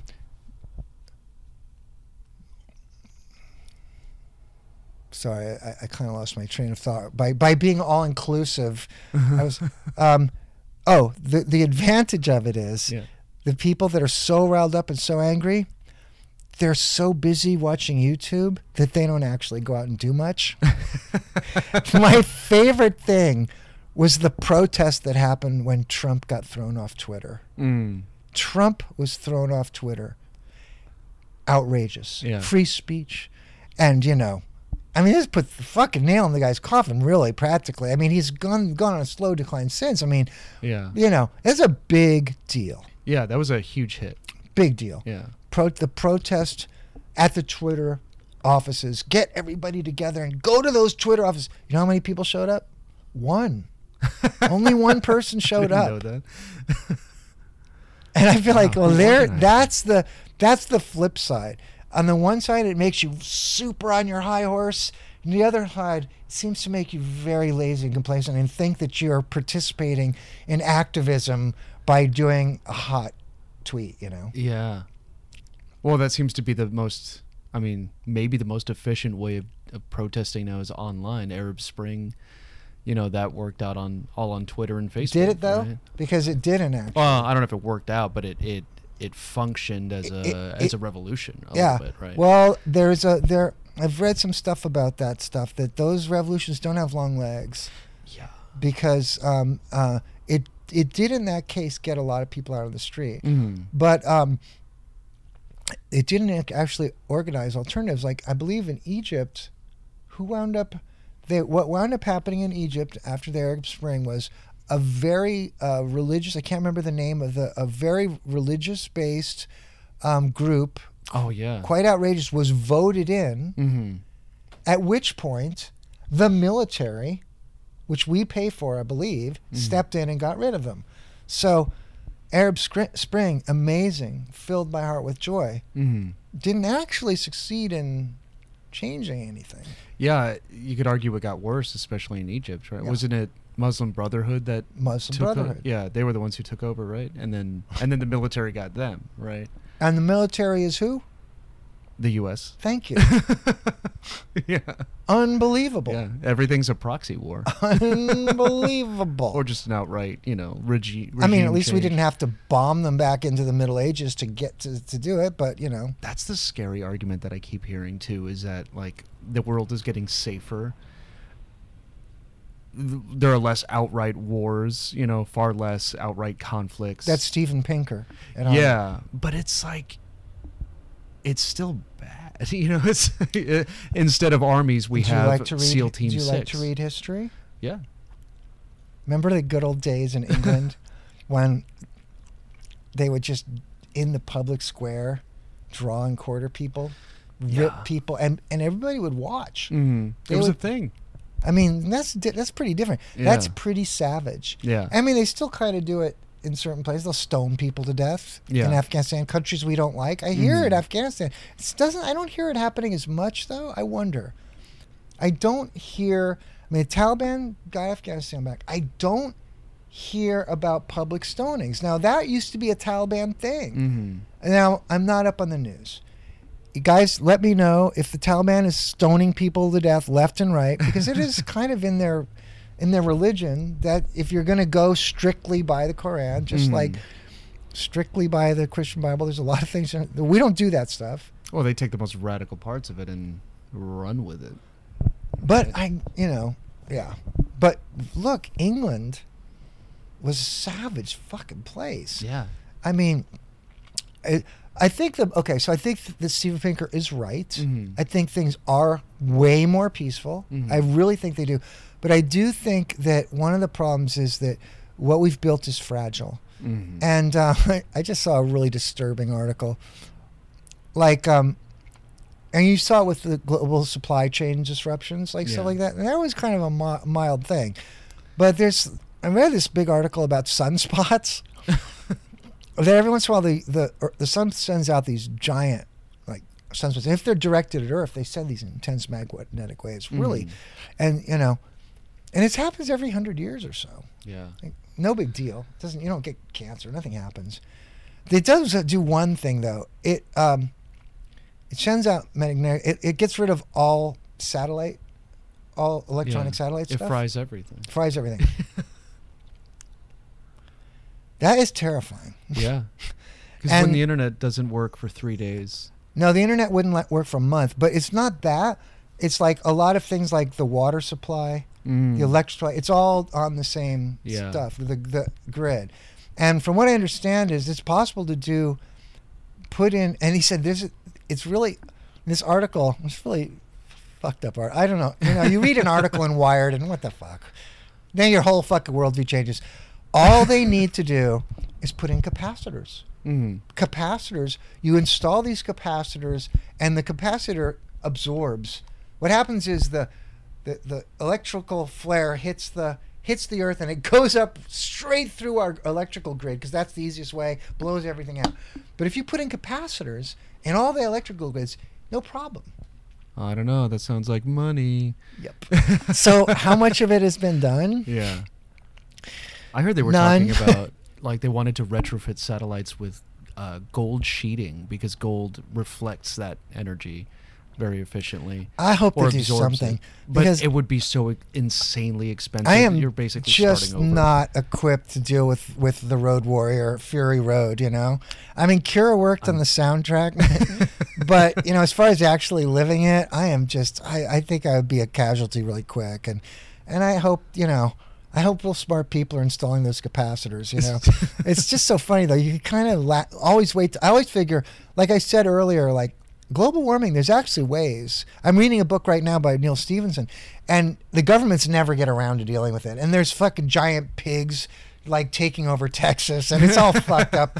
You know, the sea li- levels coming up. Finally, there's this rich billionaire who lives in uh, Houston, and Houston is below sea level. Mhm. So it's like he's got all this property, and his property's going to be worthless. He's like, fuck it. So he starts. Sh- he builds this giant gun and starts shooting sulfur in space that explodes, and the sulfur fucking blocks the rays and changes the fucking weather. I mean, it can be done, but it's not the governments. The governments never fucking get around to it. Yeah. And the Queen of Holland is like, yeah, go ahead and do. The Queen of Holland is like, yeah, because Holland is below sea level. The below sea level people are fucked. Yeah, so they're all curious. So they're like, tech. okay. Yeah.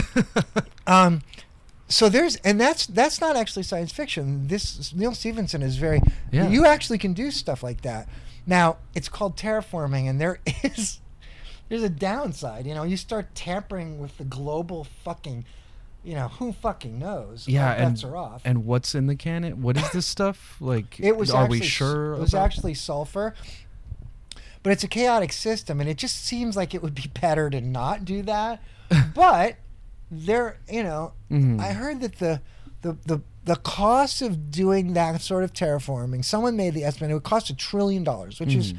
nowadays a trillion dollars is no big deal. I feel like that's attainable. Yeah. it's doable, but to not do it, the costs are well Quintillions. the end. yeah, the end. Yeah, or Yeah. just no money. We're all dead. So, but would it work?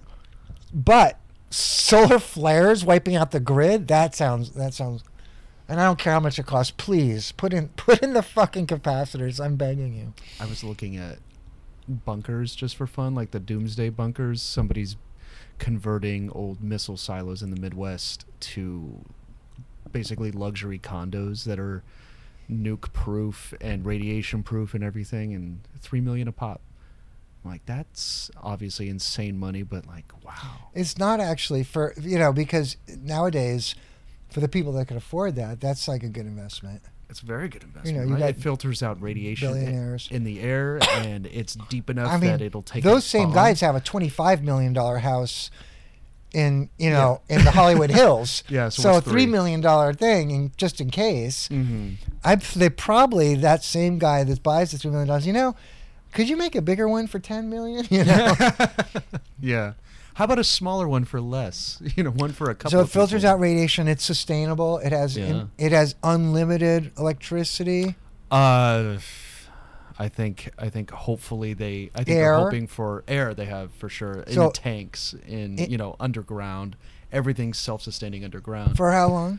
uh probably forty years or something like that. Hoping. Oh, so that's what they're thinking, like a forty-year thing. yeah. So it's like it's super temporary. It's not it's not a permanent solution, but I think long enough to to wait out the radiation 40 years is a good long floating time. around the air. You might even not, not even have to use the whole thing. Yeah. you might not even finish all the plants, you know. There's one line. There's one line in uh, a quiet night on the moon cam where I just said, "You worry about all the wrong things." Yeah. You know, it's like you, you're worrying about nuclear war, or- and you worry about you know carbon emissions, and then you read about sunspots, and you never had fucking given a you know colony bee colony collapse without bees, everything collapses. Yeah. You know, you go through one after another, worrying, or you know, your own personal safety. It's like you know, every time you fucking get in the car, that's probably the most dangerous thing you do. You know. Mhm. So um, worried about the, that's risk that was probably my favorite uh, album or favorite song on the album. Quiet Night on the Moon Cam. Yeah. Oh, cool. Yeah, that one really. I, that's when it really took off. Like, I don't know. I felt re- rejuvenated by it was what is it the eighth track I think. Yeah. So it's like you're going through these ups and downs. And that's one where my that is you know God bless him. My friend said we got to get Paul out of these piano ballads. That's one of the songs where the guy brought in the drummer and bass player. Yeah. And he had he had written the first two chords of it, just the first two chords, and I just was on the spot just wrote the whole thing. Mm. Then had to write words, and that took a month. And I remember when I came up with the name of the song, I was like, "This is gonna piss him off. it's gonna piss him off." a And- quiet what? but I was thinking about, you know, I know actually a lot of times I don't know what I'm inspired by, but I actually was inspired by two things at that time. One was this fucking song by Neil Young that I had never really heard in the 70s. It just went by me. It just, I don't know. and it's called, um, it's called uh, Cortez the Killer Mm. and it's got this long intro. And I never the song itself, eh, but I was just listening to this two minute, three minute intro over and over again. It's like it doesn't even need any words. It's just like, whoa, so moody. And I was like, let's do that. Let's just like let it just just sit there a really long time, be really boring, and just just just no, don't go yet, don't change yet, don't change it, just stay on it, stay on it. And that was that. And then I was listening to Bo Burnham. Mm. You The familiar him? comedian. Huh? The comedian. Well, he's a comedian, but he's also a musician Yeah, yeah, yeah. and he does a he does a HBO special called Inside that's fucking brilliant. And there's a song in there, and I remember most of the songs are kind of silly and they're comedic, mm-hmm. but there was one song called um, and Phoebe Bridgers did a cover of it. It's called um, uh, that funny feeling, Mm-hmm. and it's and I remember sitting up. I'm watching the fucking the doc the doc, which is great. It's a great uh, one man show, Inside by Bo Burnham, and he got to that song, and it was funny. But he got to song. I just remember just sitting up, and I'm like, wow, that's an incredible just song. I mean, it's got humor, but it's fucking dark. Grabbed you. And and and then Phoebe Bridgers covered it, and I was like, oh, I wasn't the only person that heard that. Yeah. And the thing about that song is that what it really told me was people under 30, how truly um, pessimistic they are. This deep pessimism. And why wouldn't they be? Mm-hmm. Fucking pandemic, Trump years, you know, uh, fucking- Economic. you know. 9 11 is probably one of the first things Yeah. they remember. Big, huge economic trough that happened. And you know, he says a line in there 20,000 years of this, seven more to go. And you just, you just have this, I, I, and I just noticed that the younger people are, the more pessimistic they are. And I really have, I consider pessimism to be somewhat self fulfilling. You have to be optimistic to, to just go, yeah, we're going to figure this out. We're going to figure it out. I don't know how, but we're gonna figure it out because you have the energy to do it. You're not a fucking you're realist, but you have to like hope for the. I mean, just think about incandescent light bulbs. You know, Mhm. how much energy was saved by changing all the incandescent light bulbs in America Yeah. to LED? How much? I mean, I can't even imagine. I I remember, w- when it was resisted. too. people were screaming bloody Yeah. murder. The same assholes that say energy independence and and you know no solar power. Well then, okay, think how much. I mean, so so much can be accomplished. So I've always been committed to optimism, but I listened to that song and I, I was like. Yeah, what if I wrote a pessimistic song? Go, just go for it. You know, it's cooler. it's so hard. David Foster Wallace talks about this. It's so hard to be positive because what's cool is edgy. What's cool is negative. It's so much mm. cooler to have that nasty, bitchy stance. So, so hard to not come off as sentimental and gloopy mm-hmm. and lame assed if you don't just embrace that, you know, I'm Yeah. cooler than you because I know how fucked up everything is. But to me, that's very easy. Yeah. Well, struggle is romanticized so much that. I that mean, ignore you can still things can struggle, but I mean, we first we were what I got to say, the band Twisted Roots with Pat and Kira Mhm. was one of the first positive punk bands. And and there was this whole movement and it wasn't even happening in literature.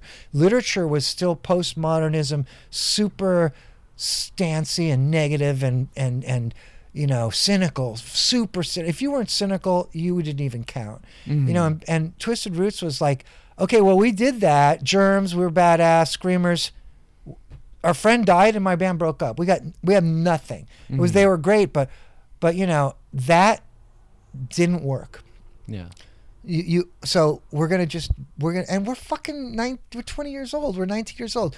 We're kids you know and, and we embrace this silliness you know which i couldn't do now but um but it was it was philosophically just like isn't there an alternative to pessimism can mm. you do it is it possible to make art that's still is it possible to be cool and not do that without and still have like all the edge we're talking about. Is it possible? You know, it's not easy. You think that's what Frank Zappa did a lot? Frank Zappa is unrelentingly negative and sarcastic, and Yeah. and never a glimmer. I think that's his great flaw. Mm. And I love Zappa. I feel like he balanced it with humor, though. I mean, it- he he's wasn't funny, but he's always laughing Yeah. at somebody. Yeah, And he's always true. Yeah. laughing at somebody in a He's cruel. He's, jabs. vicious, and I'm dude. I'm a huge Zappa fan. Mhm. But and you know it's the same. It's the same with Eno. I'm a huge. I'm I'm as big a fan of as of Eno and Zappa as just about anybody. Mhm. Neither one of them dared to to be vulnerable Mm. and to go to where an Elliott Smith or a Connor Oberst or some of these, you know, even John Lennon, you know, some of these people who really dared to go, look, I don't have all the answers and sometimes I hurt. You know, they just never do it. And that's that gesture of saying, I don't have all the answers and sometimes I'm hurt, but we are in this together. Mhm. You know, you've been there. You know what that feels like. And there's many ways to, to, to say, I think it's a really, I feel like it's an essential component, but maybe it isn't. Maybe that's just one other component that speaks to me, Mhm. you know, speaks to me. I feel like Brian Eno did do that with his uh, his ambient work. Although that ambient series was really It's nonverbal. yeah, but it was so Sure. gutturally like Sure. Sad, you know? nonverbal. I think, yeah, you, you know, it's tough to do it with words. Yeah. Words are hard. I can't imagine what you would say to those words. You say over that, you know, Well, music. You know, when he was writing words, Mhm. he was doing a lot of stuff with random cutting up of stuff, and they're great. They're very colorful. There's a lot. There's very a lot of imagery, but they're almost all silly, and they Mm. don't try to say too much. They they they all occasionally seem to say things almost accidentally, like an AI does. you know, um, Babies on fire. yeah, Uh-huh. like you know, better throw it in the water.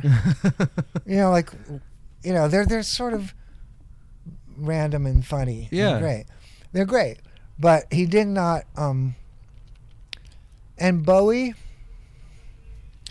Bowie that makes a, a real effort to always be removed, but his sentimentality, cocaine helped him have that stance. Mhm. But um, you can always his humanity is always poking through. He was a hippie before, you know. His first that uh, Space Oddity record, he's super sincere Mhm. and he's super, and he's always, um, not always, but it, he that his all of his facades and images always seem to crack, and you see this frequently.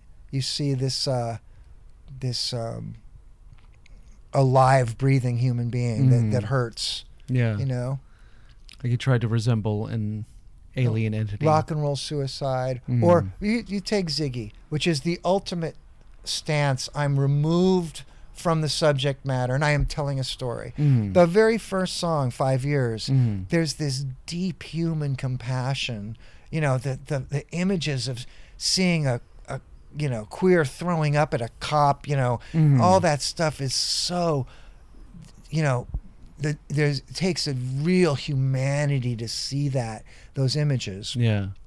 and rock and roll suicide at the end also you know fixing your eye to the wheels of a cadillac. There's like this so i feel like bowie does even though he's trying not to his the cracks of his humanity always were like the essential thing. All the brilliance and gr- is great but i have to feel something deep and and uh, even like mick jagger man.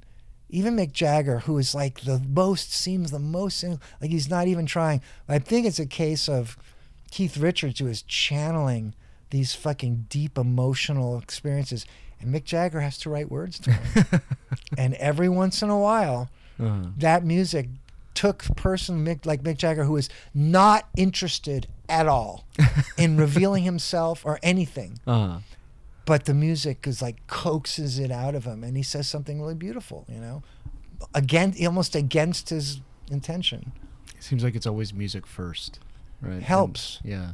helps yeah now dylan dylan's another one it's like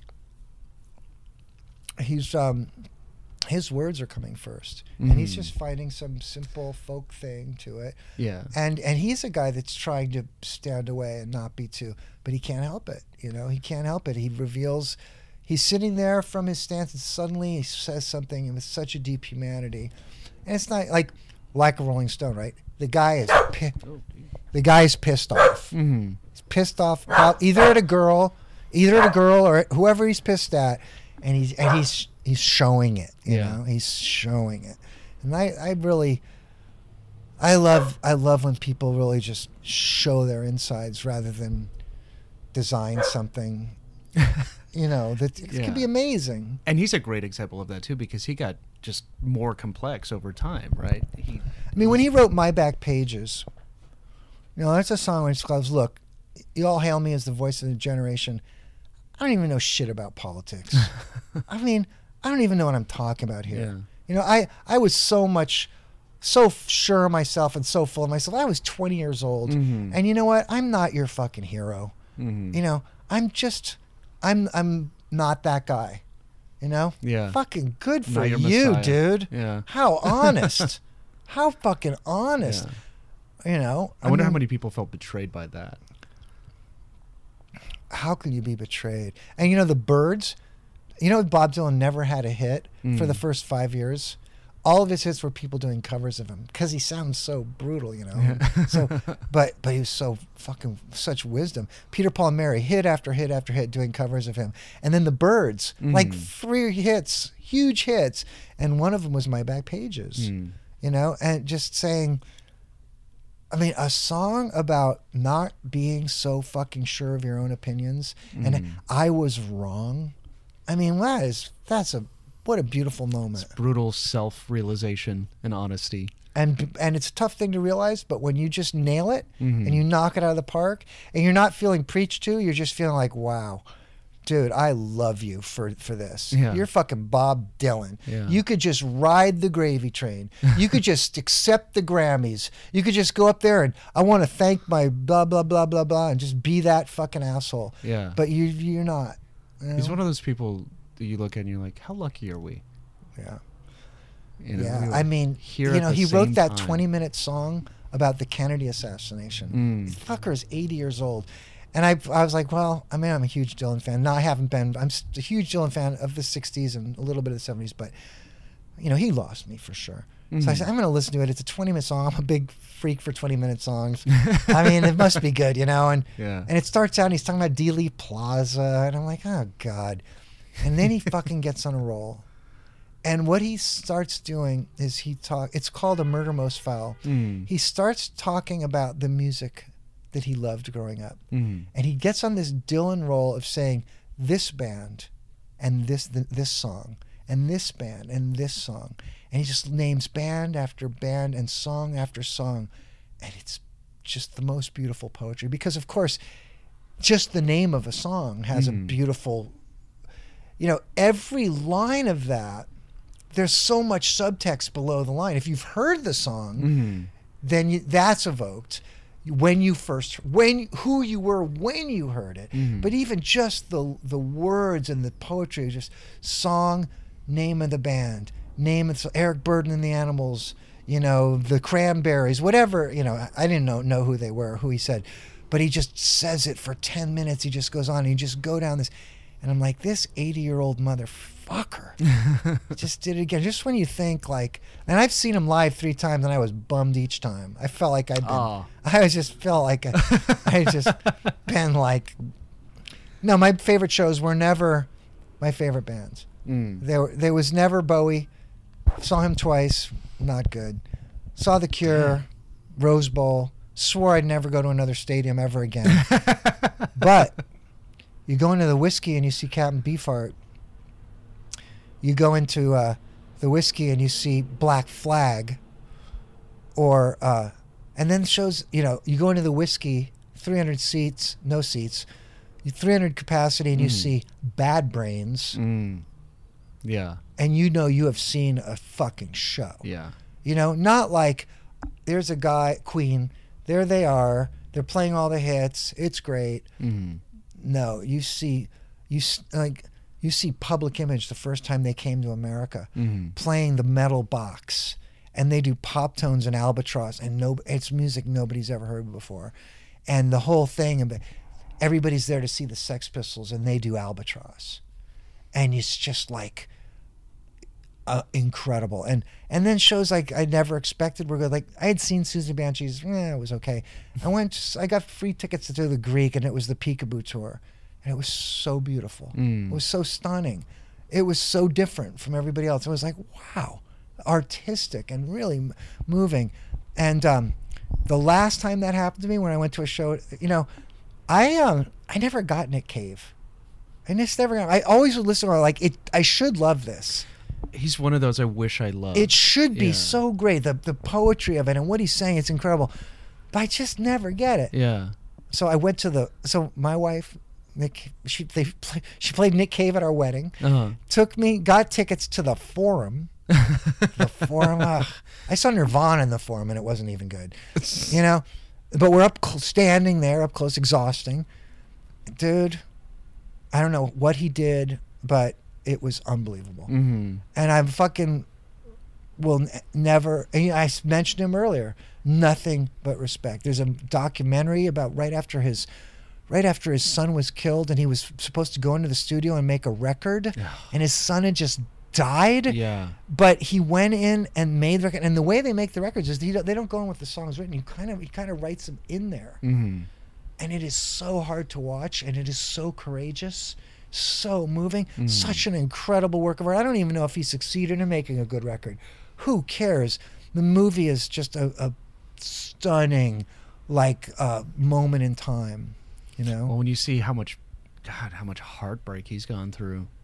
Another one of his sons just died. yeah His other son just Yeah. died, right? well he has like, he has one that Yeah. son was from an earlier marriage and that son was mentally ill Mhm. and was had been going through a lot of bad stuff already. So he was already going through a lot of suffering with that son. But yeah, the grief. I mean, yeah, my heart goes out to him. Yeah. But I feel like that guy. You know, I feel like if there's a spokesperson, you know, right now, and you know, musicians aren't spokespeople anymore. They were years ago, and they Mhm. are less so. But um, uh, he, I never fails to read something that is that he wrote that was so wise Mm. you know so and yes the same thing happened to me that that people tell you like i didn't even really know what he was the songs i just knew that um, I was in the presence of something really special and important. Yeah. Yeah. Yeah. You just feel it. Like it's just as primal as that, or it can be as primal. As Yeah, that. the, the you know, every once in a while, you know, it'd come down, it'd be soft. It would get so fucking loud, and I'd be like, "What is making all that noise?"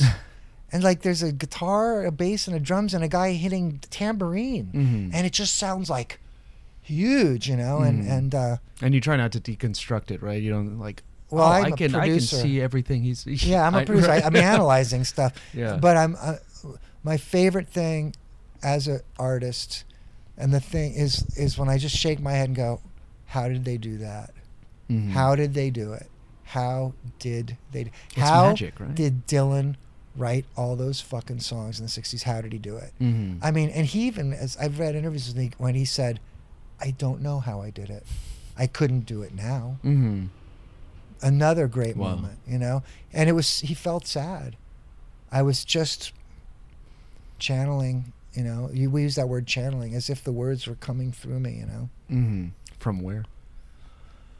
Well, the zeitgeist and the culture. Mhm. You know, you're tapped in.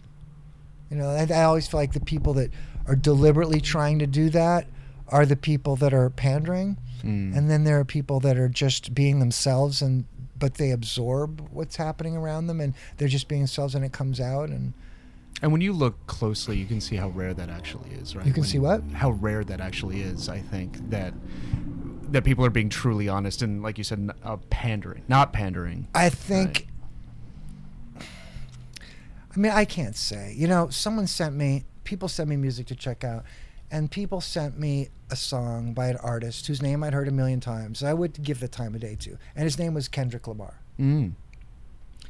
And it's like, oh yeah, isn't this guy played the Super Bowl. How good could it be? he I sent me a song called um, "How Much a Dollar Cost." Mm. It was fucking incredible. Yeah. It was incredible. It was, s- it was him. He's pumping gas, and some guy comes up and tries to cadge a buck off of him, Uh huh. and he's like, all the things that go through your mind, like get a fucking job. I Yeah. work for a living, you know, all this shit. And you know, at the end of the song, you know, the guy is God. Yeah. How much would it have cost you to give the guy a fucking dollar? and um, so I'm continuously humbled Yeah. like when we say there's not much of that out there i mean i miss it Yeah. Uh, you have to be present like i have fans that love the smiths mm. love them and i've tried and i don't get it i have fans that lo- i have friends that love lady gaga Mm. love her you know i'm i don't get it You know, Mhm. i haven't caught it but that's let me make that really clear that that is not because it's not there Oh yeah. it's it's because I was and I won't even say I'm too old because I'm still capable Mhm. of discovering a major art. I mean, fucking Billie Eilish, she did that song. What's the song? In the video, it's just her in a room and the and the black stuff comes out of her eyes. It's called Is it Ocean Eyes? no, it's called No. Party. Something about um it's something about party all the parties are um, she she starts crying and it's black. She drinks Mm. this black stuff. She's kill, committing suicide. Uh huh. Um, and that song, I like. I, I can't listen to every Billie Eilish song, but that song, do not talk shit about Billie Eilish to Right. me. Yeah. This is a fucking eighteen-year-old that just with her brother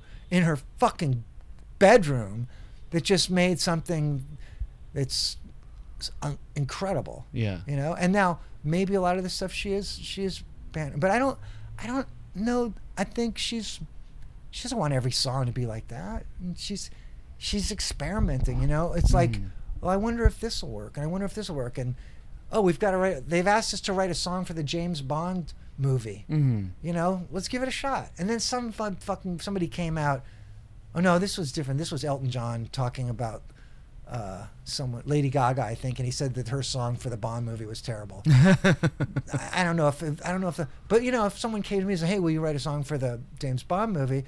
I would take it as like I don't know if I could do it, but it's a, a creative challenge, an experiment. And when you're Billie Eilish, those challenges come. Yeah. They come. They're offered. They're put on the table. Will you do it? Sure. We'll pay you a million dollars. That's part of it. But if you can stay, I heard that Radiohead when they went on tour, they don't talk to anyone for the whole tour. Hmm. They don't talk to any press. They do the full rock star thing where they are com- in a complete bubble. Mm-hmm. And then the one thing, Dan, you're just like how pretentious and how you know how entitled, all those things. Yeah. Then the other way of looking at it is to expose yourself to all the horrors of that bullshit Mm. of the fan worship and the record company schmoozing Mm. and the just filthy you know you know and to just say look we can't do that and deliver this music that for us is important Yeah. and is heartfelt and matters to us Yeah. They have no time for the non-art things. can't can't do it. We will become we will not be being true. Mhm. So they have to do something completely rock starish to not be complete rock stars. Oh yeah. You know? More to that point too. They used to clean up uh, their dressing rooms after touring, like fellow touring bands would trash them. Right? Like they would just They would like, we're not we're not part of this. No. I mean, uh, and on the, the flip side of that was Trent Reznor, who, um, when he first came out, I thought his first couple records. I mean, partly just he's brilliant, hmm really brilliant. He still does brilliant work, movie soundtracks. He does brilliant stuff. Yeah. um, and he produced one of my favorite records, the Prick record. But um, I we I was in Prick and we were um, opening. We did some shows opening for him, and he would be on stage. He'd be being Trent. He'd throw fucking mic stands, just rah, and just like being Trent. And we go backstage, and there would be a meet and greet, where all the radio station people and all the promo people and the record company people in that city would all be backstage. Yeah. And Trent, after throwing a mic on stage, would work the room. and he would just go to every single person. He'd have a smile on his face. He'd give him a hug, and he'd be, and I was just like, like people are just different. Yeah. People are just different. And, um, I mean, Trent, he got a drug problem. He got sober. I have got love and respect for him. But I watched that, and I, at the time, I was that was the '90s. I was in my dark phase, Mm. and I thought he was. I thought it was real bullshit. Maybe it's bullshit. But who is it for me to fucking say? But he was the opposite. He was just turning it on and off. hmm You know, like it's showbiz. you know, Make them laugh. I don't know. he he just understood the game. He well, he could play the game. Yeah. Tom York will tell you, I can't do it. Yeah. Tom York's probably a genuinely introverted, you know, person that Mm. that's incredibly intensely painful for him. Yeah, I remember he was in some interview where uh, they were really holding his feet to the fire about something, and he's like, I, "I'm not answering those questions," and they're like, "Well, why not? Why not?" I forgot what the question was, but he's like, "This is what I talked about before. I'm not going to do interviews again if this keeps going on." And I'm like, "Well, who's not going to do interviews?" Oh, what were the He's gonna. I don't remember. I'll, I'll send it to you. Look, this is the same. this is the same guy that put his album out for free. Yeah. They were the first to do Yeah. that. You know, It was I like mean, five dollars suggested, and then they ended up making more money from that than what was the previous one? Uh, Hail to the Thief. which kind of ru- kind of ruins it, but still, still, you know. I don't know. I, I think it, it, it speaks more to the. I mean, just the appreciation of the. They were right, you know. I mean, he was right. they have done a few pieces of music, and I, there's a lot that are not.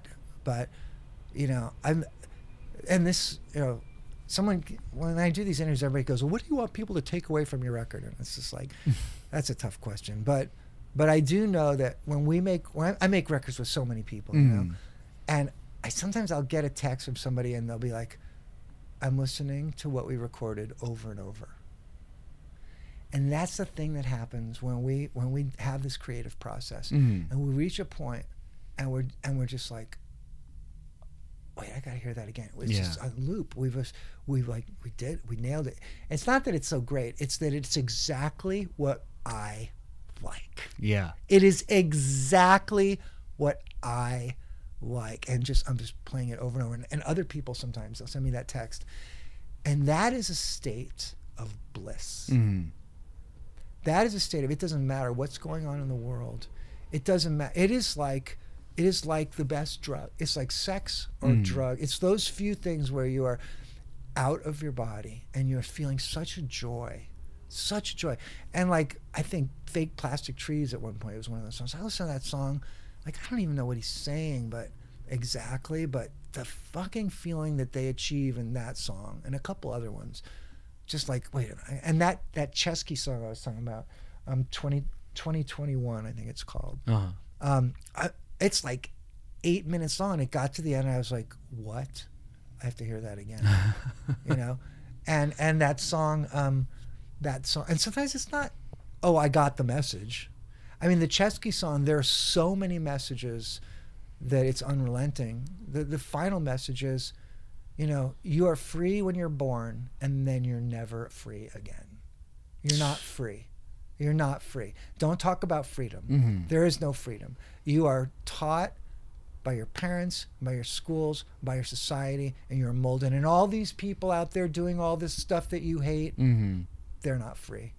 You know, and It's all an illusion. it's you are you can strive for freedom, you can Mhm. hope for freedom, but you know, agency I mean, even on a even on a mystical psychological level, agency is is dubious. It's not for sure we have any agency Mm-hmm. but um, even aside from that, we're born into this into this culture, and we start adapting to the culture from the moment we're born. Yeah. You know, and to write a song like that for nine minutes that just hammers it in, and and it was the same with that Bo Burnham song. Um, so, I mean, and I think that's every person that makes music's goal probably is like they finish the record and they're like, damn, listen to that, wow, whoa, and then if you could, if someone else could have that moment Yeah.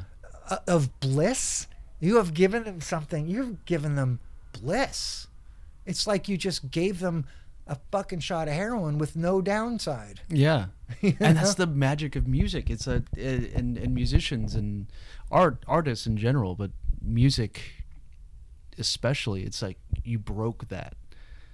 You broke out of that oppression, I guess. you got you got released from your cares, you know, and and if the songs are about something, I mean, you know, there's one song there seemed like a good idea at the time, Mm-hmm. and it's it's fucked up. But I still got to the I still when I finished that song, I listened to it over and over. I still got to that state, and it's sad. Mhm. You know, it's basically like it's people. It's like someone in the future going, "Why did you guys do this? Mm-hmm. Why did you do it? Why did you ruin the whole planet? Yeah. You know, hundred years, thousand years, whenever it is. Yeah. And what would you say to that person? what could you say? You know, why? I'm shrugging you know, my shoulders because why did you let all the species get extinct? Why did you wipe out? And you know, I just say, well, you know, at the time, I wanted my my coffee in the morning seemed more urgent. Yeah. I needed my coffee. What I that line when I found out, I went to the zoo, which a lot of what vegan people hate zoos, but modern zoos actually do a lot. The, the San Diego Zoo do an incredible amount to try to keep species from going extinct Mhm. and also to protect habitat. Yeah. It's a, an ironic thing that. They, they're they're trying. about, They're yeah. they have woke up. Yeah. So, at least they claim to be. They're So not circuses. So the guy that go, this is a this is a black jaguar, and Mhm. uh, basically their entire um, habitat is being wiped out Mhm. because of coffee growers. Oh. And I said, what? That I, I drink yeah. quite a lot of coffee. He goes, yep. And I go, what can you what can you do? And they go, well, there's something called shade grown coffee. And I go, there is? I never even heard of this. Mhm. And it seemed urgent to change that. You yeah. know? Once you become aware, now you're responsible. Yeah. And so I started ordering shade grown coffee online. Like, and then I, I have some very um, politically aware people that say the individual decision making does nothing. Corporations have to do this. And I'm like, you know what? That seems to me you're letting people off the hook. Because if every single person that goes to a McDonald's, because they know, or not, maybe not McDonald's, I don't know if they have them, but if Burger King Mhm. gets the vegan burger, the vegetarian burger instead of the other one. Every person, and they're getting all these fucking meat burgers that nobody's fucking buying them. Yeah. And if nobody will buy this coffee that is grown in those places, and all the, then the corporations will either a go out of business Mhm. because they don't adapt fast enough. And yeah, my individual decision making doesn't do anything. I, I get that. And yes, corporations could make this shit happen a lot faster for sure. Yeah. But corporations are in a bind because if they don't show profit, they go out of business. Yeah. And uh, they're they're a little bit stuck. Yeah. So Other um, or or they collapse, and that's Someone said to me, all these changes have to be top down. And I disagree. I think all the changes have to be from both sides simultaneously. Oh, for sure. You know, if the corporations say, wait, we're all going to go vegan now, and you guys, everybody's going to go, fuck you. Too soon. But if both sides do it, at least you push. And all it is is like push back Armageddon 10 years. hmm 10 years. Because you know what happens starting in 2100? The population starts declining. Yeah. You know? Yeah. Like, there's a hope there. Just keep push back. Yeah.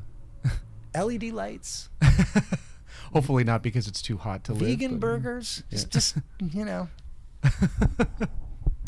they can just jet sulfur into this. I, I'm gonna look into that. I'm really curious to see what they're. There's a couple different things. Yeah, it's called look up terraforming, Mm. terraforming Earth. Mm. It's no big deal. Have you heard the expression? Have you heard the expression the snowflake isn't responsible for the avalanche? Or the snowflake doesn't feel responsible for the avalanche, something like that. No, but it's like a it, doesn't feel. Yeah, I mean that's two different meanings. right, yeah, and I can remember which one it actually is. So take them both, and Yeah, you know, uh, you know, absorb them both. I think uh, the idea of like I can't individually do anything, it's so pessimistic. You know, it's like just try. it's You know, someone else will see you do it. It's like then- it's like the guy um, when he b- borrows money from you and he pays he borrow hundred bucks he pays you and he goes here's the money I owe you and it's f- it's four twenties instead of five. yeah, It's like and he's like oh sorry. yeah, But it's always in their favor. yeah. You know, so yes, it, it is convenient. It's very convenient for me not have to change my behaviors. yeah, It is that that would be nice. yeah, um, and to say that it's you know late stage capitalism and to say it's corporation but you know corporations exist to fulfill your needs and desires they continue to to exist because of us. i mean i and and the other thing is to act like like the people the billionaires and the people running these things are not human beings like you because they're astonishingly like you mm-hmm. in so many ways. And yes, power corrupts and money corrupts, but but people are not irredeemable. You know, I think Right. Bill Gates viciously went after wealth for most of his life. And at a certain point of his life, he's like, I'm the richest man in the world. What fucking does it give me? Mhm. I what I buy a bigger house. And he said, you know what? I don't want to be remembered as the richest man in the world. I want to be remembered as a man that did something Mm-hmm. f- something. I think he had that.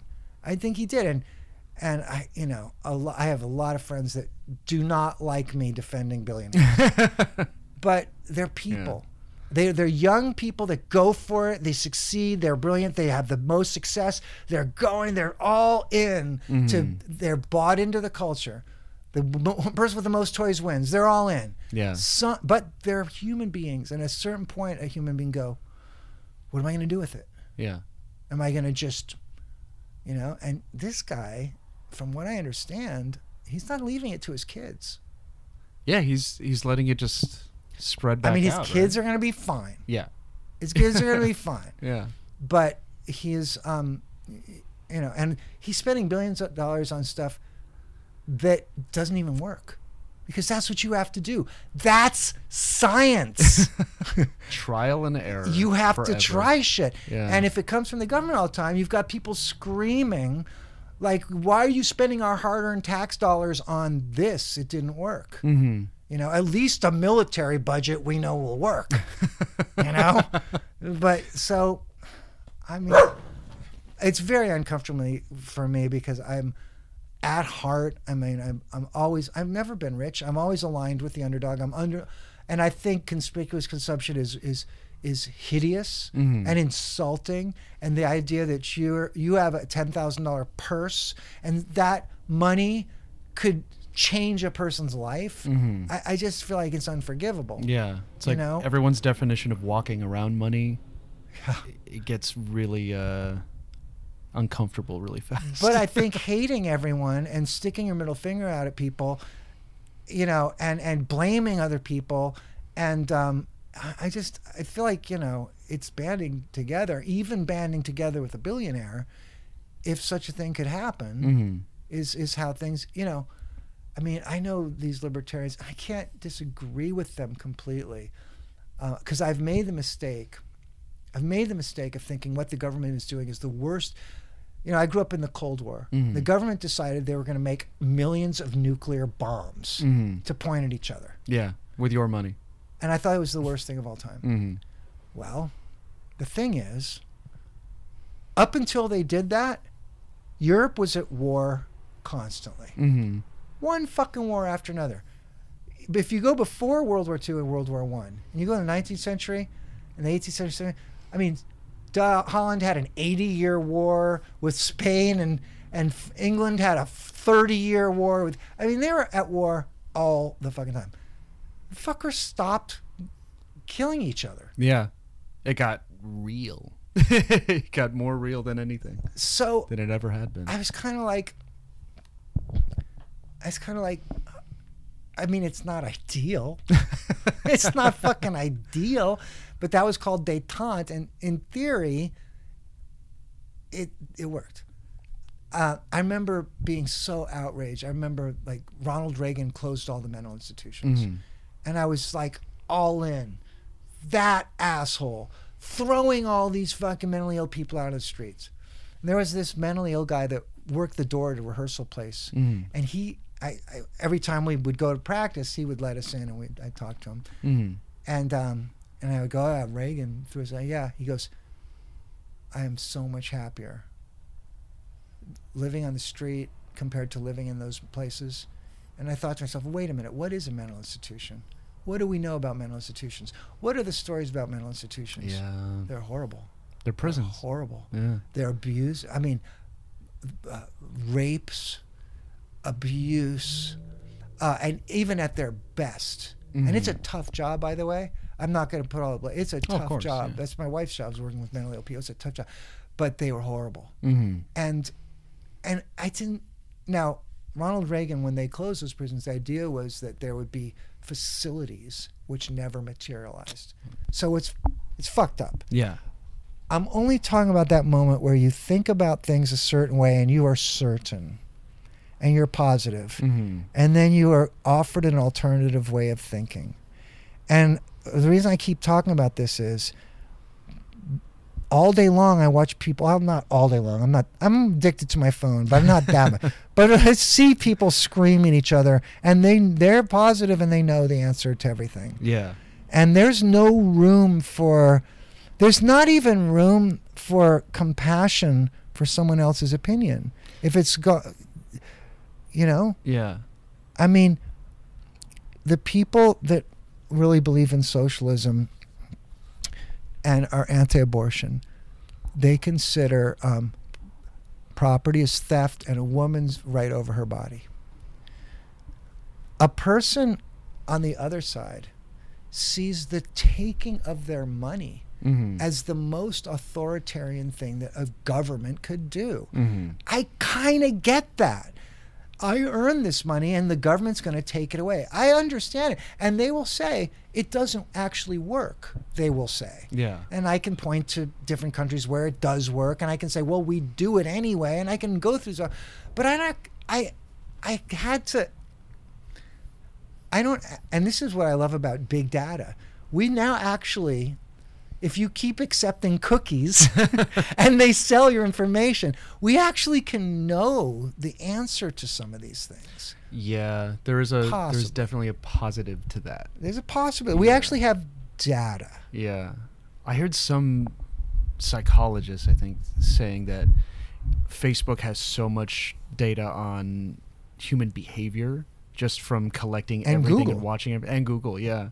like they want they said how many how many um, searches for the word depression Mm. by state Oh, and God, now gonna be depression can mean a lot of things Yeah. but they say overall correcting for errors Mhm. you could figure out which state are the most depressed that way Yeah. that's the power of big data That is some valuable information, Yeah. right? Yeah. At what cost? And are we willing to Privacy. And yeah, privacy. but you know how does that hurt you How does that hurt anybody? I think it only hurts in the sense that like because People think people are so arrogant. They think they have your data, and now they're looking in on your life and doing what? They're not. Yeah. They're looking at a billion clicks. Yeah. And you are one of the billion clicks. You're, they're not looking at you. Yeah. I'm sorry. I this could be another thing that ten years later I could say those bastards, you know. But I, I don't know.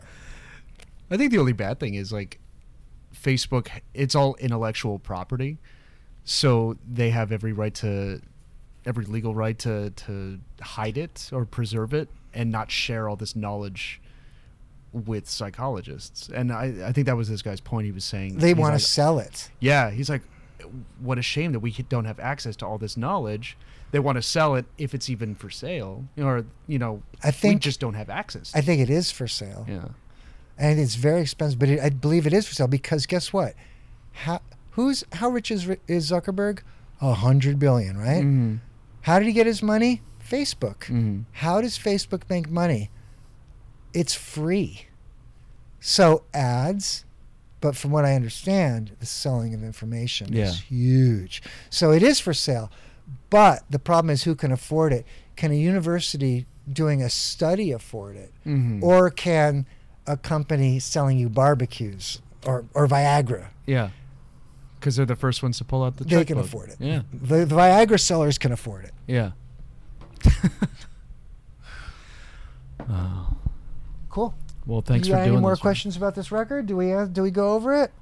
Oh, we got it. We got it. I'm so glad we did this.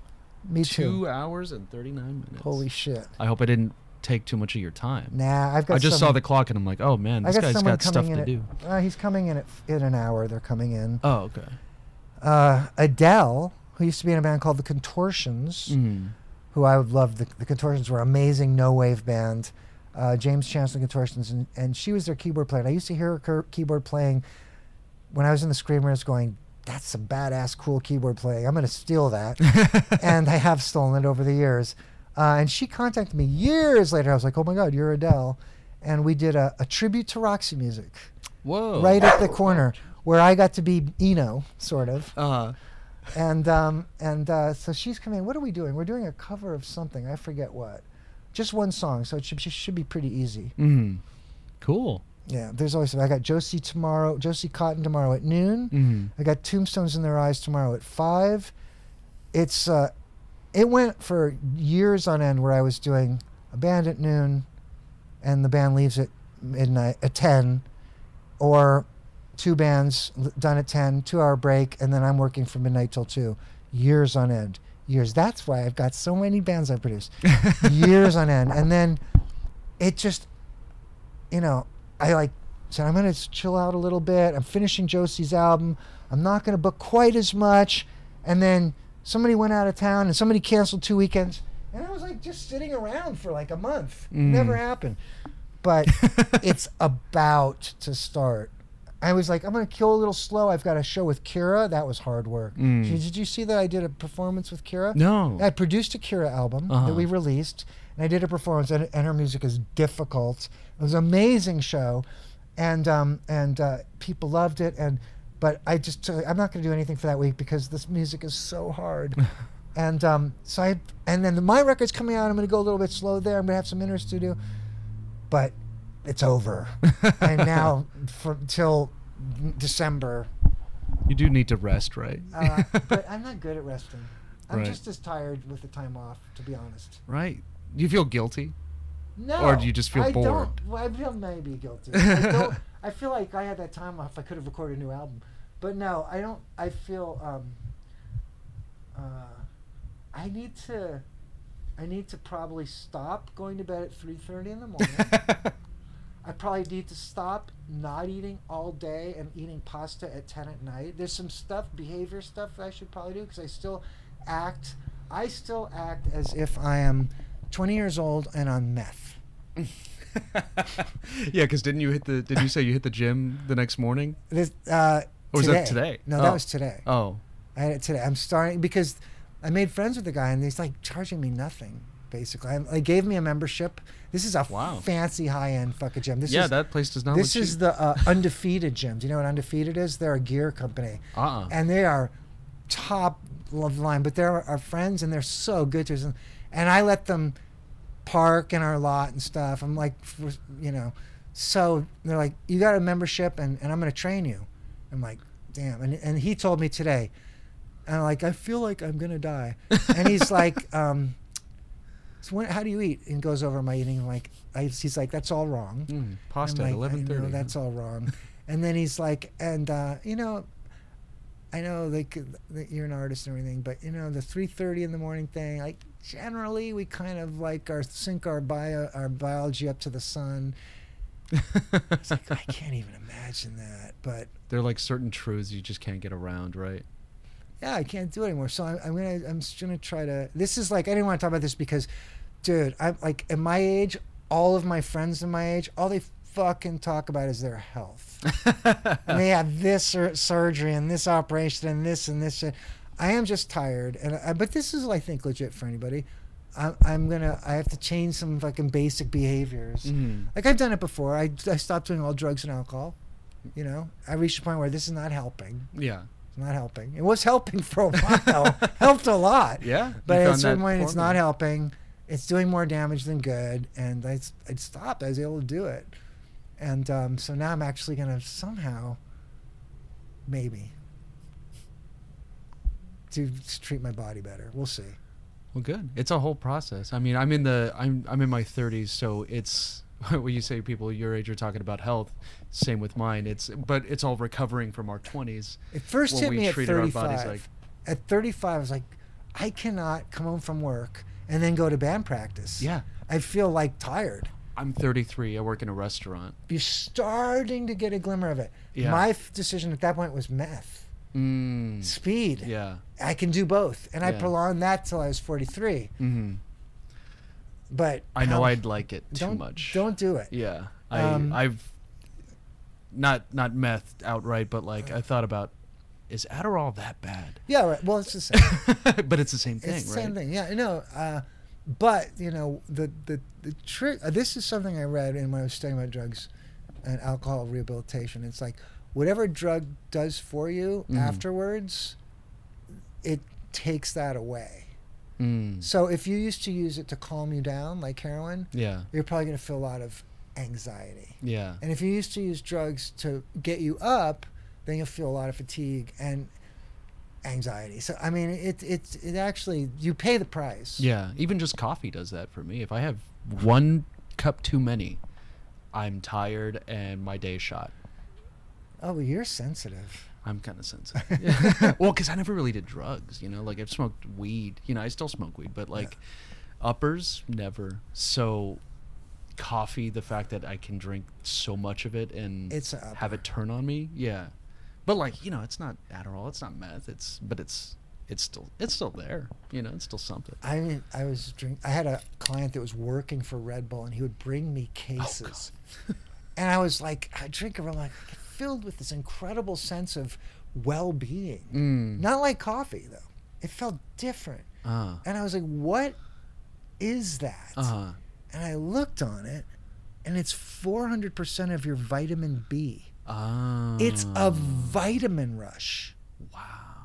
That Yeah. can't be bad, right? No, it's Yeah. great. no, it's got caffeine. It's Yeah. got sugar. It's got All taurine, which is amino acids, which is also good.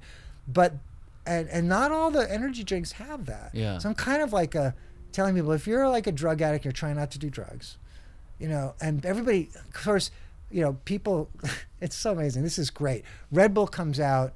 And all of a sudden, you hear about people at raves are overdosing on Red Bull and oh, dying. Wonder where that came from. I wonder if Coca Cola saw their market share shr- shrinking Yeah. because that is not real. No one's going to their tent anymore. What the You know, all right, come on. So I always kind of go like, if you're trying to quit drugs, Red Bull is not going to kill you, and it's not a hmm. drug, and it's actually there's a vitamin B thing, and you know, it's not again not ideal like detente, not the best of all possible universes. However, we you know, While we're here, perfection is the enemy of the good, right? I like that. well, thanks for doing this, man. Man, that was a joy. Uh, You're a good interviewer. Oh, thank you. You're a great guest. Want to plug it one more time? The album. Oh, the album. Yeah, I hope uh, everybody will um, give it a chance. It was recorded late at night, and it probably should be listened to late at night. It's not necessarily music that you're going to play at your party. Maybe, might be a good party. Let me know. I'm curious. I'll let you know. I will relay that information because you say it's funny you say that. I've been listening to it every morning, Every morning, and it is it's a great wake up album. that's amazing. Yeah, every it's every song was the brightness of first from first opening your eyes in the morning. Wow, man. So recording in the middle of the night, that's that's interesting. It means a lot to me that you gave it a chance and that it, you know, because a lot of it people are like, "This is not punk rock." another another slow one. Too many slow songs. oh, I had to see what you were doing. Yeah, Yeah. I appreciate it. Yeah. So thanks again. Sure, man. Yeah.